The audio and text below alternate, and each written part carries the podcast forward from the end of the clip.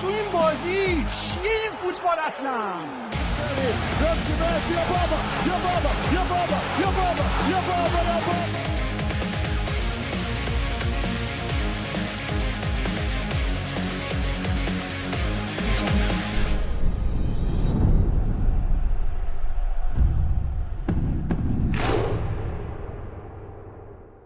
سلام شنوندگان عزیز و دوست داشتنی پادکست تخصصی توتال فوتبال، وقتتون به خیر باشه.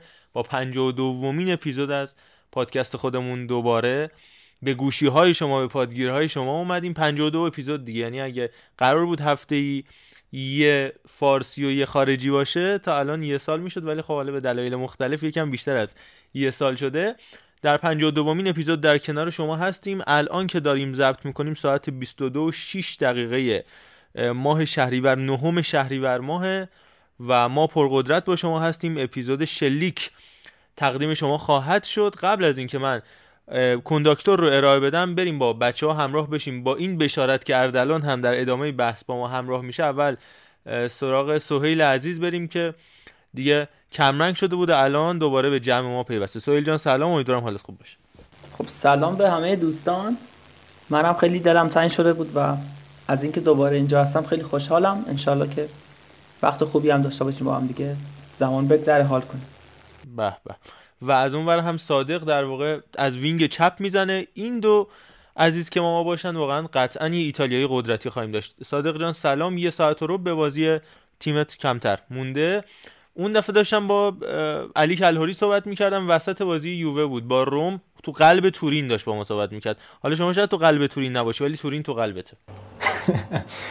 منم سلام میکنم و امیدوارم که یه روز منم قلب تورین رو بتونم تجربه کنم و اینکه امیدوارم اپیزود خوبی داشته باشیم.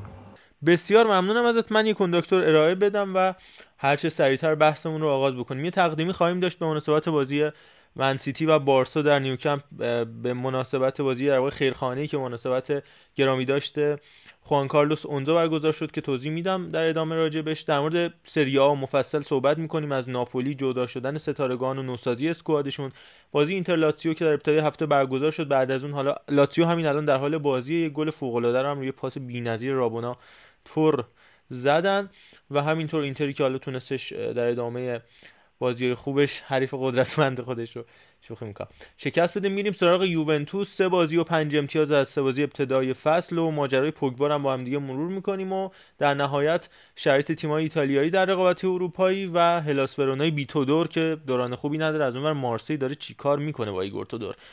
و یه خبری هم که امروز اومد، واگذاری و فروش میلان به ردبرد کپیتال بودش که راجع به اون هم سهیل برامون صحبت خواهد کرد. یه پرونده کوتاه راجع به تیم مکابی حیفا خواهیم داشت، تیم از کشور اسرائیل که برای اولین بار بعد از دوازده سال وارد رقابت‌های اروپایی شده. رقابت اروپایی منظورم لیگ قهرمانان سطح یک شده، یک تیمی از این کشور. میریم به انگلیس، مفصل از شرایط چلسی و آرسنال صحبت می‌کنیم با اردلان که به ما اضافه میشه. از بایرن ناگلزمن میگیم که انگار یک کمی دوچار مشکل شده و دوباره حاشیه توش زیاد شده و در نهایت یه بحث کوتاه خواهیم داشت اگر اتفاق خاصی نیفته راجع به این برتری نوهیچ لیورپول، اینکه آیا این اختلافای زیاد که مثلا خیلی راجعش تو لالیگا صحبت می‌کردن تفاوت سطح خیلی تو ذوق زننده رو نشون میده یا همه مثلا بیایم لوانته و ایبار و اینا رو مسخره کنیم یا نه ربطی نداره و شاید شاید این تفاوت اقتصادی بیش از حدی که تو لیگا داره داره فاصله رو بین تیمای بالا پایین جدول حداقل تو انگلیس زیاد میکنه. این چند روز اخیرم که دیدیم دیگه واقعا مارکت انگلیس از وولفز گرفته تا ناتینگام دیگه دارن بیچاره میکنن همه رو. بیش از این صحبت نکنم، بریم سراغ بسته تقدیممون بشیم. خب در هفته‌ای که گذشت ما در کنار شما نبودیم بعد از یک هفته غیبت که باز هم من از جانب خودم عذرخواهی می‌کنم چون صد درصدش باعثش من بودم. یه بازی خیلی خوب برگزار شد در نیوکمپ بارسلون بین تیم‌های منسیتی و بارسلونا. چرا بین این دو تیم برگزار شد؟ چون خب سرمربیان دو تیم ژاوی و پپ گواردیولا بودن، هر دو نفری که یکی به عنوان سرمربی و اون یکی به عنوان بازیکن سابقه همکاری با خوان کارلوس اونزو رو دارن. خوان کارلوس اونزو مربی زحمتکشی بود که به خصوص در دوران لوئیس انریکه نقش زیادی در موفقیت‌های بارسلونا ایفا کرد. در دوران طلایی بارسلون به خصوص شاید واضح‌ترین و قشنگترین تصویری که ازش موجود باشه اون شادی سرمستانش بعد از برد بارسلونا مقابل پاریس سن ژرمن باشه که دور تا دور زمین رو داشت میچرخید انگار که خودش یه بازیکن، اما خب دست روزگار خیلی بیرحم‌تر از این بود. ضمن اینکه تو همین هفته سالگرد فکر کنم چهارمین سالگرد از دنیا رفتن دختر شش ساله لوئیس انریکه، شانا انریکه رو هم داشتیم که اون هم یه تصویر خیلی موندگار ازش هست توی فینال لیگ قهرمانان دو هزار و پانزده بعد از اینکه بارسا یووه عزیز رو شکست میده. خب توی این هفته سالگرد شانا هم بود و البته از اونور هم بزرگ داشتی که برای خوان کارلوس اونزو گرفته شد و تصاویر خیلی قشنگی رو پدید آورد. نه اینکه من بارسایی باشم اینو بخوام بگم، ولی اینکه توی زنده بودن افراد حداقل اینجوری دلشون رو شاد بکنیم. یادم هستش توی ال کلاسیکو سال دو هزار و چهارده هم همین اتفاق برای تیتو رقم زدن بارسایی ها با اون موزاییک، طرح موزاییکی قشنگی که درست کرده بودن و فقط چشم و ابرو از صورت شکسته و چروکیده تیتو ویلانووای فقید من مشخص بود. ابرویی که دیگه وجود نداشت، جای ابرو که خب به دلیل شیمی درمانی باقی مونده بود و چشمای ریز شده تیتو ویلانووا. امیدواریم که حالا راجع به ایلس هم توضیح خیلی کوتاه میدم، بیماری که برای خوان کارلوس اونزو پیش اومده، ولی خب امیدواریم که به هر حال هر چه سریعتر، چون این بیماری درمان قطعی نداره ولی حالش بهتر بشه. در مورد ای ال اس هم فقط خیلی کوتاه توضیح بدم. آمیوتروفیک لاترال اسکلروسیس یا همون اسکلروز جانبی آمیوتروفیک یه بیماری عصبیه که نورونای حرکتی رو از کار میندازه و موجب تخریب پیشرونده و غیر قابل ترمیم دستگاه عصبی میشه که خب یه تنه‌ای هم به بیماری ام اس میزنه، فلج بخش اعصاب بدن رو باعث میشه که خیلی خیلی روحیه آدم رو نابود میکنه. اونم مخصوصا برای ورزشکارا، یکی مثل اونزویی که سالیانی به عنوان حالا بازیکنی که اونقدر بازیکن بزرگی نبوده ولی مربی قابل احترامی بوده، حتی سرمربی سلتا ویگو هم بود یه مدت، تلاش کرده و از لحاظ روحی خیلی فرد بیمار رو مورد حمله قرار میده، به خاطر اینکه تقریبا اختیار خودش رو شخص از جهات مختلف از دست میده و کاملا نیازمند اطرافیانش میشه، نیازمند به مراقبت خیلی شدید و زیاد داره و میگم هیچ راه درمانی هم براش به صورت قطعی وجود نداره، بی فقط تمرینای توانبخشیه. اما خب حداقل در ظاهر دیدیم که اونزو چهره و ظاهر خودش رو خوب حفظ کرده. براش آرزوی بهبودی و سلامتی داریم و امیدواریم هیچ کسی چه در ایران عزیز چه در هیچ جای از دنیا حداقل در مورد بیماری عصبی دچار این اتفاقات نشه که خیلی ناراحت کننده است. و اگر کسی هست خدایی نکرده که داره پادکست ما رو میشنوه، خودش یا اطرافیانش خدایی نکرده درگیر این بیماری هستن، براش آرزوی صبر و سلامتی داریم و اگر میشنوه صدای ما رو خوشحال میشیم برای ما کامنت بذاره و راجبش با هم دیگه حرف بزنیم یا برای ما وایس بفرسته و احساسش رو از شنیدن این بخش پادکست و اتفاقی که برای اونزو افتاد بگه. من بیش از این صحبت نمی‌کنم، خیلی مونولوگ حرف زدم، ببخشید گوشتون رو اذیت کردم. به نظرم بریم سراغ بحث ایتالیامون با صادق عزیز. فکر می‌کنم ناپولی به هر حال شروع خوبی برای بحثمون باشه، جایی که همین چند روز گذشته هم همونجور که صادق به من بشارتشو داده بود فابیان رویز هم از این تیم جدا شد، خریداشون انجام شد و دیگه تقریبا پنجاه شصت درصد اسکوادشون تازه شده و حتی شاید حالا نواس هم همونطور که گفتی اضافه بشه. اما اسمی که خب به گوش یه مقدار آزاردهنده بود و ما هم تو اون اپیزود اسکودتو راجعش صحبت کردیم، یعنی که ویش کوارتسخلیا الان ستاره اول سیسیل به حساب میاد.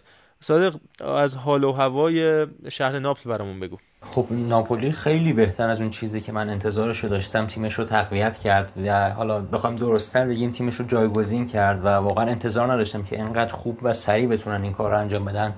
اندومبلم فکر کنم قطعی شد از تاتنهام به ناپولی و خب اینم واقعا خرید خوبی بود براشون و دیگه تقریبا میشه گفت هر پستی رو که خالی کردن با یه بازیکن دیگه جایگزین کردن و همونطور که گفتی یه نسل جدید رو ایجاد کردن. در مورد عملکردشون تو این بازی‌ها که خب حرف خاصی به نظرم نیست که بذاریم، چون مثل هر فصل خوب شروع کردن و دارن خوب پیش میرن، احتمالاً بازم مثل گذشته اون اواسط فصل کم بیارن. ولی نکته‌ای که به نظرم باید در موردش صحبت کنیم همین کاراتسخلیاس که واقعاً انتظار نداشتم انقدر خوب کار کنه و میشه گفتش که استعدادیاب‌های ناپولی واقعاً عالی کار کردن که تونستن یه همچین بازیکنی رو از باتومی گرجستان اگه اشتباه نکنم دینامو باتومی شناسایی کنن و به تیمشون بیارن که واقعاً عالیه و خیلی غیر منتظره بود. اصلا بازیکنی که هیچ کس نمیشناختش از یه لیگ درجه چندم اروپایی و واقعاً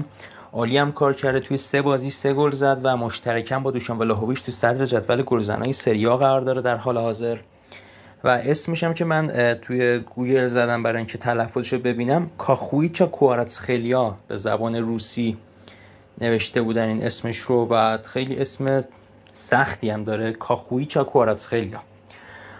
و خب من یه نکته میونه کلامت بگم، نکتهش اینه که حالا جنگ اوکراین و به هر حال روسیه باعث کامیابی ایشون شد، چون تو روبین کازان که بازی میکرد خب باعث شد بیاد تو دینامو باتومی به خاطر جنگ، چون لیگ خب روسیه تعطیل شد و اونجا خیلی بیش از حد دم درخشید. منتها این نکتهش به نظر من جالبه که خب روبین کازان بهترین دوران خودش رو با دو نفر پشت سر گذاشته دیگه، قربان بردیف که الان سرمربی تراکتوره و سردار آزمون که خب خیلی حتی فراتر از همین کواراتسخلیا تونسته بود بدرخشه برای این باشگاه. اما حالا به دلایل مختلفی که راجبش بحثی و الان نمیخوایم در موردش حرف بزنیم، در نهایت به جایی نرسید از باشگاه روبین کازان. حالا بعدن روستوف و زنیت رو تجربه کرد، الان که اوضاع خوبی تو لورکوزن نداره، ولی میخوام بگم که شرایط میتونه خیلی متفاوت باشه و روزگار برای آدم بازی زیادی چیده. ببخشید دقیقاً. و حالا یه بخشم همین سهمیه اروپایی تیم هاست دیگه، چون حالا گرجستان جزو اروپا حساب میشه و سهمیه اروپایی رو احتمالاً پر نمیکنه.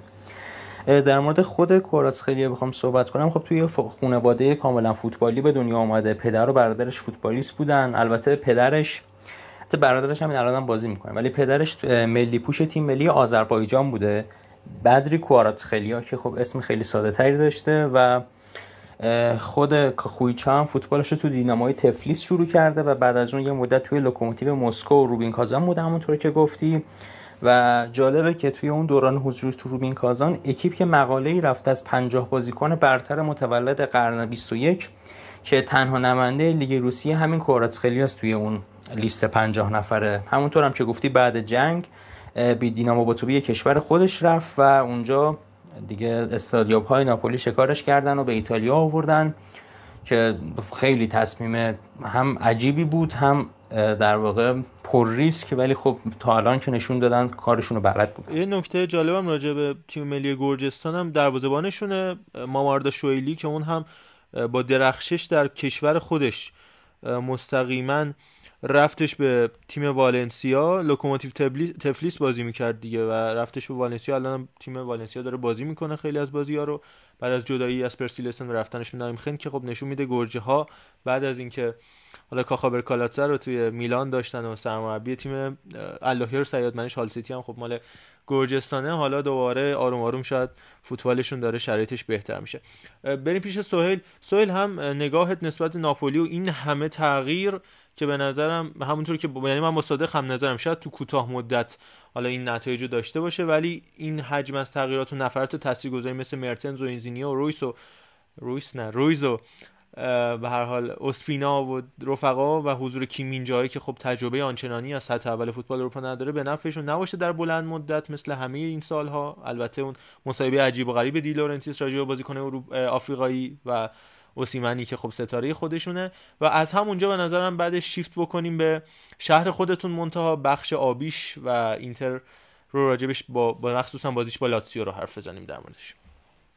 منم موافقم با صحبتایی که حالا صادق و در ادامه خودت داشتین. در مورد ناپولی یه نکته‌ای که چندین سال خیلی توی چشم میاد و همه بهش نمیدونم امیدوار میشن یا توجه میکنن اینه که اول فصل خیلی خوب شروع میکنن تا هفته مثلا پانزدهم چهاردهم بعد یهو نصف اسکوادشون مصدوم میشه، بعد هفته بیست و هشتم بیست و نهم دیگه از کورس جا میمونن و این مثل یه لوپیه که چند سال داره تکرار میشه. حالا در مورد بازیکنایی که اومدن و رفتن یه نکته من بگم، حالا به خودت گفتم نمیدونم نظر تو یادم نیست یا اینکه کلا جوابی ندی، ولی یه سری از انتقال هایی که کلا امسال انجام شد خیلی عجیبه. مثلا اه، فابیان رویس با بیست و دو میلیون خیلی اه، اصلا خیلی جای سوال داره. مگه میشه بازیکنی که تگ هشتاد میلیونی میخوره یهو سر از بیست میلیون در بیاره، اونم اه، پاریس. حالا میگن کارلوس سولر هم همین ماجرا رو داره برای انتقال به پاریس سن ژرمن. نمیدونم چی پشتش،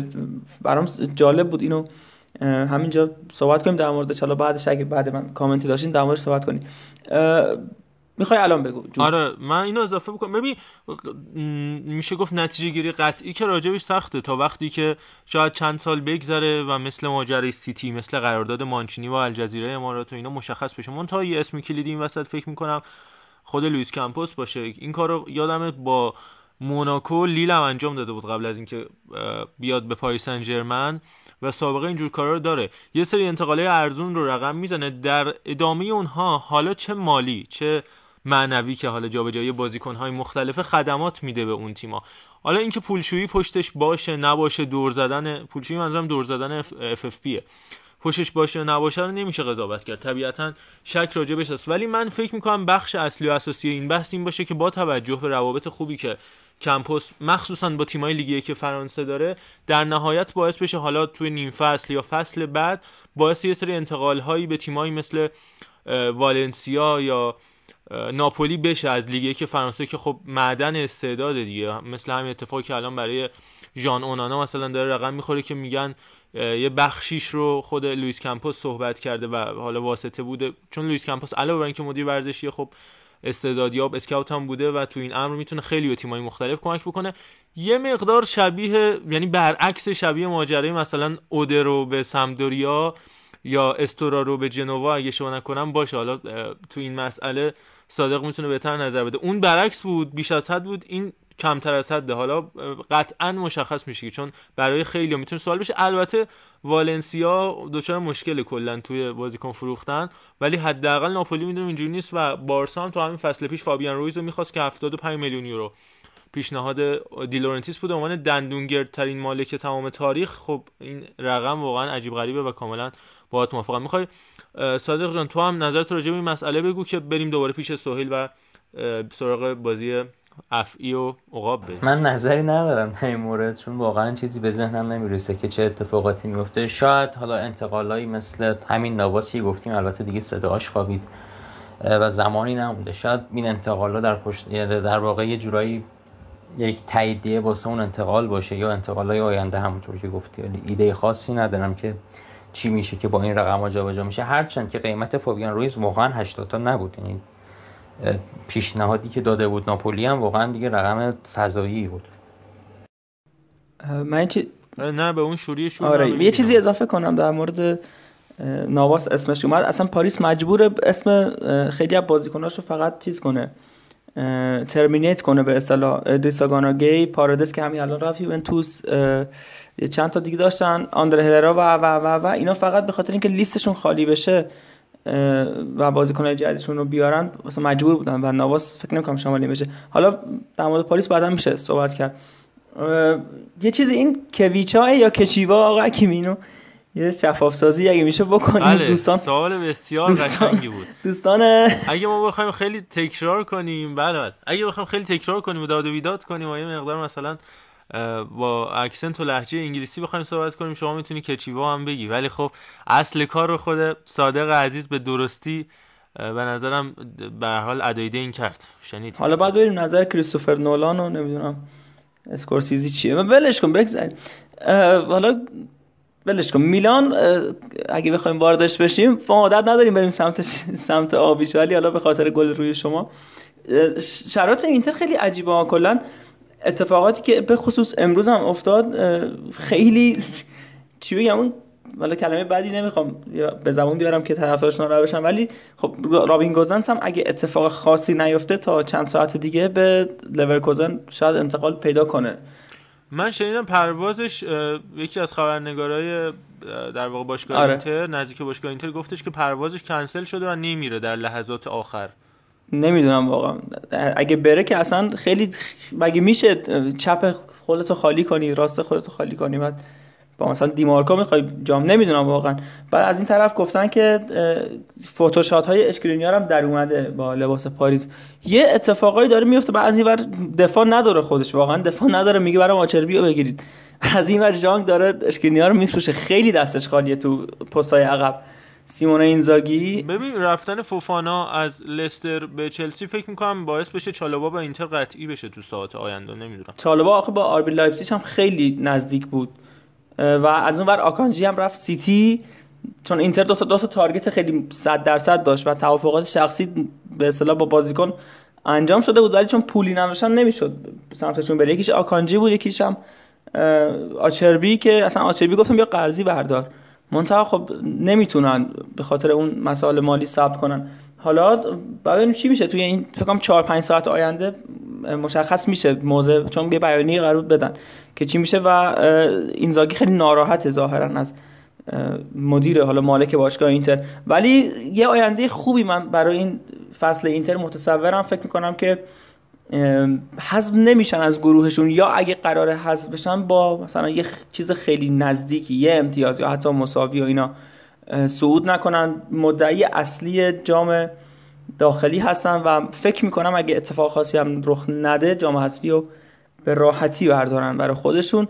چرا؟ چون که این تیم بعد از سه فصل دیگه وقتشه که شکوفه شکوفا بشه. شکوفه چیه؟ دیگه وقتشه شکوفا بشه. شکوفه نزنه. آره شکوفه بزنه. آره همون. و دیگه سوتیای من که ترسن ولش کن. عرفان کدیوری اون نشنوه لطفا. لوکاکو هم که خدا شکر شش هفته مصدوم شد، ولی شش تا بازی یعنی، ولی خب وقتی برگرده نشون میده که دیگه معضل فصل قبلشون رو ندارن که لاتارو مارتینز اون تنها زجه بزنه ولی کسی توپا رو تو گل نکنه. واقعا بازیکن تلاشگریه، ولی یه برهه‌ای اگه یاد باشه خیلی هم اذیت کردیم من من تو لوتارو مارتینز، ولی خب حقش بود، گل نمیزد، یعنی کلی تلاش می‌کردم به محوطه نزدیک میشد، چارچوب براش خالی می‌کردم ولی گل نمیزد. فکر کنم مثلا با زوج لولا دوباره اینتر مدعی خیلی چیزا باشه. من فصل قبل چند بار تاکید کردم که مدعی هیچی نیست با اینکه اسکوادش خوبه، ولی امسال میگم که اینتر اگه اتفاق خاصی رخ نده شاید حتی دوگانه رو بتونه تکرار کنه برای خودش. ولی اگه اینو میگم بعد حالا تموش میکنیم در مورد لاتزیو میذاره حرف بزنیم، بعد از شما دوتا من, من حرف میزنم. اگه این چیزی که گفتم در گروه یه چیزیه، در گروه یه موردیه که اینتر بتونه یه مدافعی جذب کنه و یواش یواش سمیر هندانویچ دیگه از درون دروازه کنار بره. حالا گل لوئیز آلبرتو رو میذاریم کنار، ولی واقعا اصلا خیلی دیگه واضحه نمیتونه. خیلی خیلی خیلی دوست داشتنی سمیر هندانویچ، خیلی خیلی هفتصد تا بازی توی سری آ داشته، نمیدونم واقعا قابل احترام، ولی دیگه اگه میخوای موفق بشی باید سمیر هندانویچو یواش یواش بذاری کنار. حالا ببین نظر خودتون چیه، بعد یه چیزی من میگم. آره. با ذکر این نکته که ما راجع به هلاس ورونا می‌خواستیم یعنی می‌خوایم صحبت کنیم و در همین لحظه این دقیقه شصت و هشت یحیی کالون رو جای لازانیا آوردن و دقیقه شصت و نه یه گل فوق‌العاده رو زد این بازیکن. اولا این نکته که گفتی شکر خدا لوکاکو مصدوم شد رو که به عنوان حافظ منافع اینتر در بین یک میلانی و یک یوونتوسی، حالا شکر خدا رو دوستان در دربی دلا مادونینا که نزدیکه ان شاءالله نشونت بدن. این یک. دوام من خیلی مطمئن نیستم راجع به حالا خیلی مطمئن یکیش فکر میکنم ببریمشون ببریمشون بسیار. اما بریم پیش صادق منتها با تمرکز بیشتر روی این مسابقه، مخصوصا جایی که فکر میکرد اینزاگی روبرتو گالیاردینی میتونه برگ برندش بشه. من میخوام بگم که واقعا در سرایی که سرایی نیست و فقط هم گالیاردینی هست و ده تکه چوب هم باز گالیاردینی نمیتونه برگ برنده باشه. نمیدونم این اوورثینکینگ گواردیولای توره استاد اینزاگی از کجا اومدش که توی این مسابقه از گالیاردینی برای مثلا من تو من کردن یا من مارکینگ نمیدونم با اس ام اس استفاده دیگه مجبور کردش. بود اونور هاکان هم خیلی بد بود، خیلی خیلی هاکان بد بود که گالیاردینی آورد بازی. انتقادم بهش شد، ولی خب وقتی تو دو تا گزینه بد داری مجبوری به اونی که تستش نکردی مثلا یه مدت بهش بازی ندادی به سمت اون بری. هاکان واقعا فرم بدی داشته توی تمرینات، خیلی نمیدونم چرا اینجوریه هاکان چالانوغلو. یه ما خوبه پنج ما دوباره بعد یا مثلا یه پاس گلی میده دوباره سه هفته پاس گل نمیده. شما به عنوان یک نه نه نه نه واقعا نه یه مقدار نه به خدا نه بابا مربیش اینو مربیش ازش حمایت نمیکنه من چیکارش دارم. نه اینو جدی حالا خود فن بیس اینتر من چند تا نظری حالا عقیده ازشون جویا شدم. همین میگفتن که هاکان چون هاکان خوب نبوده مجبور بوده از گالو استفاده کنه به خاطر اینکه کسیو نداشته. حالا هافبکای خوبی داره اینتر میتونه حتی تغییر پوزیشن هم بده به نظرم. حالا سه چهار یک دو با سه چهار دو یک خیلی فرق نمیکنه براشون. میتونست عوض کنه هافبکشو ولی دیگه اینزاگی صادق جان نظر تو چیه؟ مخصوصا حالا لاتزیویی هم که اون هم باز پیش بینی نمی‌کردیم که آنچنان خوب باشه. به نظرم لاتزیو تورینو میتونن سورپرایز این فصل باشن. ما تورینو هم فکر می‌کردیم با اون درگیریایی هم که شده بین یوریچ و رفقا اتفاقای بدی براش بیفته ولی اینجوری نشد. لاتزیو هم واقعا خوب شروع کرده و الان هم همین لحظه که ما داریم با هم دیگه حرف میزنیم بازیش در جریانه. یکیش از سمدوریای نگونبخت که البته از شما یه مساوی گرفت و جل سالرنیتانا هر کاری که بعدی که نباید می‌کرد کرد در واقع به لاتزیو سه امتیاز داده. یه مقدار حالا بخوام در مورد نقل و انتقالات اینتر هم صحبت کنم چون بحثش شد. من خیلی شک دارم که اشکرینیار منتقل بشه چون چند وقت پیش موراتا هم صحبت کرد ماروتا و گفتش که آره موراتا نه و گفتش که این انتقال انجام نمیشه و من شک دارم که این جابجایی رو انجام بدن خصوصا حالا که دیگه مهلت زیادی به پایان نقل و انتقالات نمونده و آخر... آخرین خبری هم که از دیمارسیو شنیدم رابین گوسنز موندنی شد توی اینتر. حالا باید ببینیم با چه اتفاقاتی میفته. در مورد لاتزیو هم واقعا فصل پیش هم آندرریتد بودن یعنی تیمی بود که برخلاف انتظارات تو رتبه پنجم قرار گرفت که واقعا با اون ترکیبی که داشتن خیلی رتبه فوق العاده بود و این فصل هم حالا ما صحبت کردیم در موردشون که جابجایی خوبی داشتن و واقعا میتونن تیم خوبی باشن توی این فصل. بخوایم به خود این بازی برسیم خب یکی از مهمترین بازی‌ها و جذاب‌ترین بازی‌های سری آ همیشه بازی لاتزیو و اینتر و حاشیه‌های زیادی هم داره.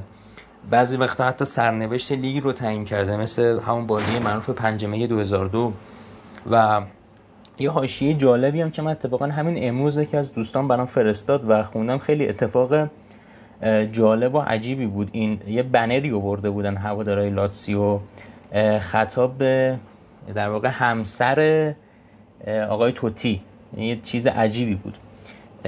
همسر آقای توتی که طرفدار لاتزیو بوده بعد ایشون که جدا شد با از توتی و حالا به خاطر ازدواجش این فنای لاتزیو ایشون رو طرد کرده بودن. حالا که جدا شده بنر آورده بودن و بهش خوش آمد گفتن بازگشتشو به آغوش لاتزیویی ها و خودش هم انگار اونجا بوده و اصلا یه بساط عجیب و غریبی که واقعا دیگه خیلی اتفاق خنده‌داری بود. یه بنری هم هست و حالا میخوام بعدن عکسشو برات میفرستم. یه چیز عجیبی بود یعنی این اتفاقی که افتاد توی این بازی. اصلا سم واقعا سم یه مقدار به حالا بخوام به خود بازی و فرم تیم‌ها بپردازیم خب پنج بازی آخری که این دو تا تیم با هم انجام دادن هر کدومشون دو تا برد داشتن و یک وضعیت کاملا بالانسی رو نشون میده. مشکلی هم به اون شکل از بابت مصونیت هیچ کدوم نداشتن بجز اینتر که حالا میخیتاریان رو در اختیار نداشت. لایناپ اولیه خب همونطور که خودت هم اشاره کردی واقعا نبودن هاکان حتی اگه هاکان روی فرم هم نباشه از گالیاردینی بهتره. یعنی گالیاردینی اصلا اسمش روشه گالیاردینیه. واقعا تصمیم عجیبی گرفت اینزاگی که اینو مثلا بذاره که ساویچو مهار کنه. مثلا گالیاردینی چجوری میتونه ساویچو مهار کنه؟ بس ساویچ تو بازی هر کاری عشقش کشید انجام داد و مثلا گالیاردینی در جریان بازی نبود و وقتی دقیقه هفتاد و پنج گل دومو دریافت کردن مجبور شد دوباره هاکانا بیاره تو ولی خب فایده نداشت. گل سوم هم دریافت کردن و من یه مقدار کلا نسبت به اینزاگی توی مقاطع حساس و جاهایی که دیگه آدم باید بزرگی رو نشون بده در واقع بهش شک دارم و حس میکنم که همیشه اون قدم آخره لنگ میزنه اینزاگی و حتی این فصل هم من به خاطر اینزاگی یه مقدار دوچار تردیدم نسبت به قهرمانی اینتر هرچند که همچنان هم شانس اول میدونمش ولی برخلاف اینزاگی ساری هم توی چینش اولیه هم توی تعویضا واقعا عالی بود و هر و دو تا از گلایی که لاتزیو زد توسط بازیکن‌های تعویضی ساری به ثمر رسید یعنی آلبرتو و پدرو.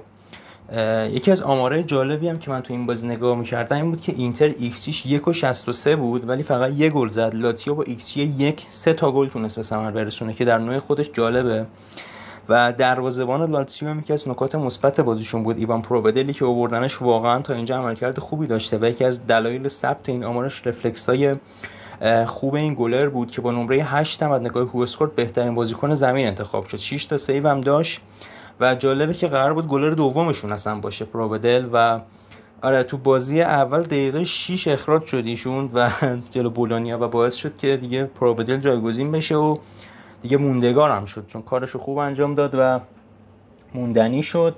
ولی به طور کلی نتیجه‌ای نبود که انتظارشو داشته باشیم، ولی لاتزیو واقعا تیم شایسته‌ای امسال، پارسال هم بود و من روند خوبی رو میبینم توی لاتزیو و باید ببینیم در ادامه چی میشه، خصوصا که ساویچ هم دیگه موندنی شد این فصل و جدا نمیشه، فصل خوبی رو خواهد داشت لاتزیو. سهیل جان، حالا از لاتزیو گفتیم که از مهره هایی که این فصل به لاتزیو هم اضافه شد السیو رومانیولیه که من یادم سر اون بحثی که تو اپیزود اسکودتو داشتیم و حالا تو شرایطش فراهم نبود که باشی، یه سری نکته هم داشتی راجع به اینکه من خودم اعتقاد داشتم مثلا رومانیولی به هر حال بعد از شش هفت سال بازی تو میلان میتونست بازیکن تاثیرگذاری حداقل از بیرون تلقی بشه و جداییش، یعنی کلا گفتیم اون چیزی که من گفتم، لیست خروجی‌های میلان نسبت به لیست ورودیاش یه مقدار سنگینی میکرد. حالا تاثیر رومانیولی چطور می‌بینی و اگر راجع به اون بحثم نکته‌ای داری که بعد بریم ترکیب یوونتوس هم اومده و همچنان میرتی در ترکیب فیکس، گاتی هم هست. قبل از اینکه به رومانیولی من یه چیزی بگم، نکته در موردش بگم، محمد صادق گفت که گالیاردینی خوب نیست، منم میدونم واقعا خوب نیست، ولی ذهنیتی که تیم و چینشش در اول بازی به اصطلاح انجام میشه با دقیقه هفتاد و پنج که تو دو یک سه یک عقبی خیلی فرق میکنه.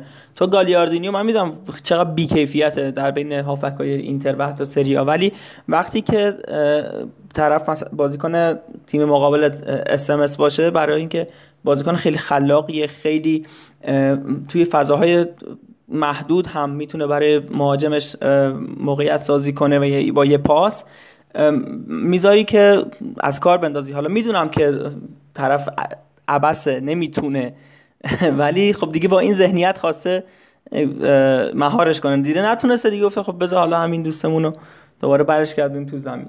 من خودم اقرار میکنم که بازیکن خوبی نیست، ولی خب گفته شاید هر بازیکن یه شب خوب داره دیگه، مثلا خواسته اینو جمع کنه. حالا آها در مورد رومانیولی، ببین اولا اون نکته‌ای که گفتی توی اون قسمت من هنوزم باش زاویه دارم، چرا که اصلا ساموئل کاستیاخو یا السیو رومانیولی کلا چیزی ندارن که بخوان مثلا سنگین باشه یا سبک باشه، اصلا هیچی هیچی ندارم، من با این خیلی زاویه دارم. ولی میدونم چرا این سوالم پرسیدی، حالا حاشیه‌ایش نمی‌کنم، منتها برای تیمی در اسکواد یا سطح روم، حتی لاتزیو، نمیدونم ناپولی، به نظر من رومانیولی مدافع خوبیه، جواب میده که بتونه حداقل ها رو فراهم کنه، ولی از یه جایی بعد واقعا نمیتونه. من هر وقت که این اینجور صحبت ها پیش میاد اصلا توضیح زیادی رو نمیخوام بدم، فقط میگم که برید صحنه‌ای که روملو لوکاکو یا حتی لاوتارو مارتینز رومانیولی رو اصلا مثل مثلا این میمونه که یه, با... یه آدم سی ساله بره یه بچه سه ساله رو دریبل کنه، به همون راحتی از کنارش رد میشه. و رومانیولی اصلا توی دنیای دیگه یه، میگم بریم اون صحنه رو ببینید، اصلا هیچی نمیگم هیچی نمیگم و یه کمی سریعتر پیش بریم. اصلا نکته خاصی واقعا در موردش ندارم، چون اون چیزی که خیلی عیانه الان حمید مطهری شد، حمید مطهری طور میخوام بگم، هیچی نمیگم ولی میخوام یه چیز بگم، انقدر که واضحه این مسئله، اگه حس میکنم اگه توضیح بدم خرابش میکنه. همین پایان باز به سبک پایان نیمه تمام فرهادی در واقع پایان یه پایان نیمه تمام. باریکلا باریکلا.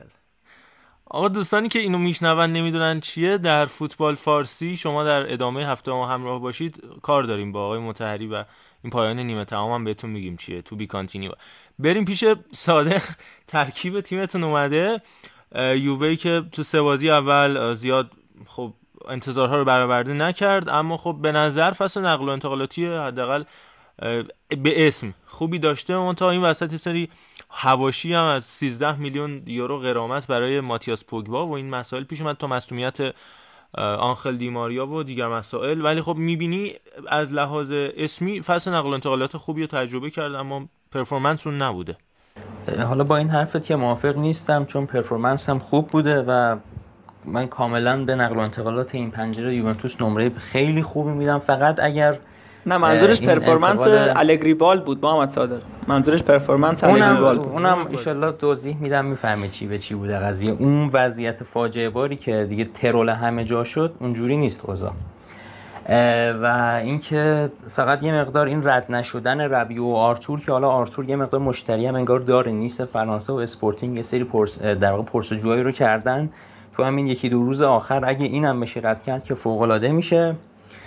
در مورد حالا بازیای این سه تا بازی یوونتوس صحبت کنیم. خب بازی اول که خیلی مقتدر و اصلا یه بازی عجیب و غریبی که من تو این سالا ندیده بودم، تو این سه چهار سال اخیر یوونتوس انقدر مسلط بازی کنه. یه بخشیش که حالا به خاطر اون حضور اون کورواسو توی استادیوم بود که اصلا جو استادیوم یوونتوس تغییر کرده بود. یعنی کسایی که دنبال کردن بازی یوورا، ما مدت‌ها بود که همچین جوی رو نداشتیم توی ورزشگاه و حالا که اینا وارد ورزشگاه شدن اصلا شکل استادیوم شد. یعنی تا قبل از این اصلا شبیه استادیوم نبود، یعنی انگار سینما اومدن نشستن دارن روی پرده بازی رو تماشا میکنن. ولی خب یه مقدار این جو درست شد و دیماریا که فوق‌العاده است واقعا. دیماریا امروز هم توی لیست اون بیست خورده نفره حضور داره دیماریا و احتمالاً شنبه جلو فیورنتینا دوباره بازیشو ببینیم. ولی خب بعد از اون تو بازی دوم نبود دیماریا یه مقدار اذیت کرد. حالا علت این که اون تارن کبود شکل گرفت و من بخوام بگم سه تا علت این تفاوت داشت. اولش که حالا اون هوادارا و اون جو بود. دومیش اینه که خب لوکاتلی رجیستا نیست، یعنی شما نمیتونید لوکاتلی رو در پست رجیستا بذارید ولی انتظار یک عملکرد عالی رو ازش داشته باشید.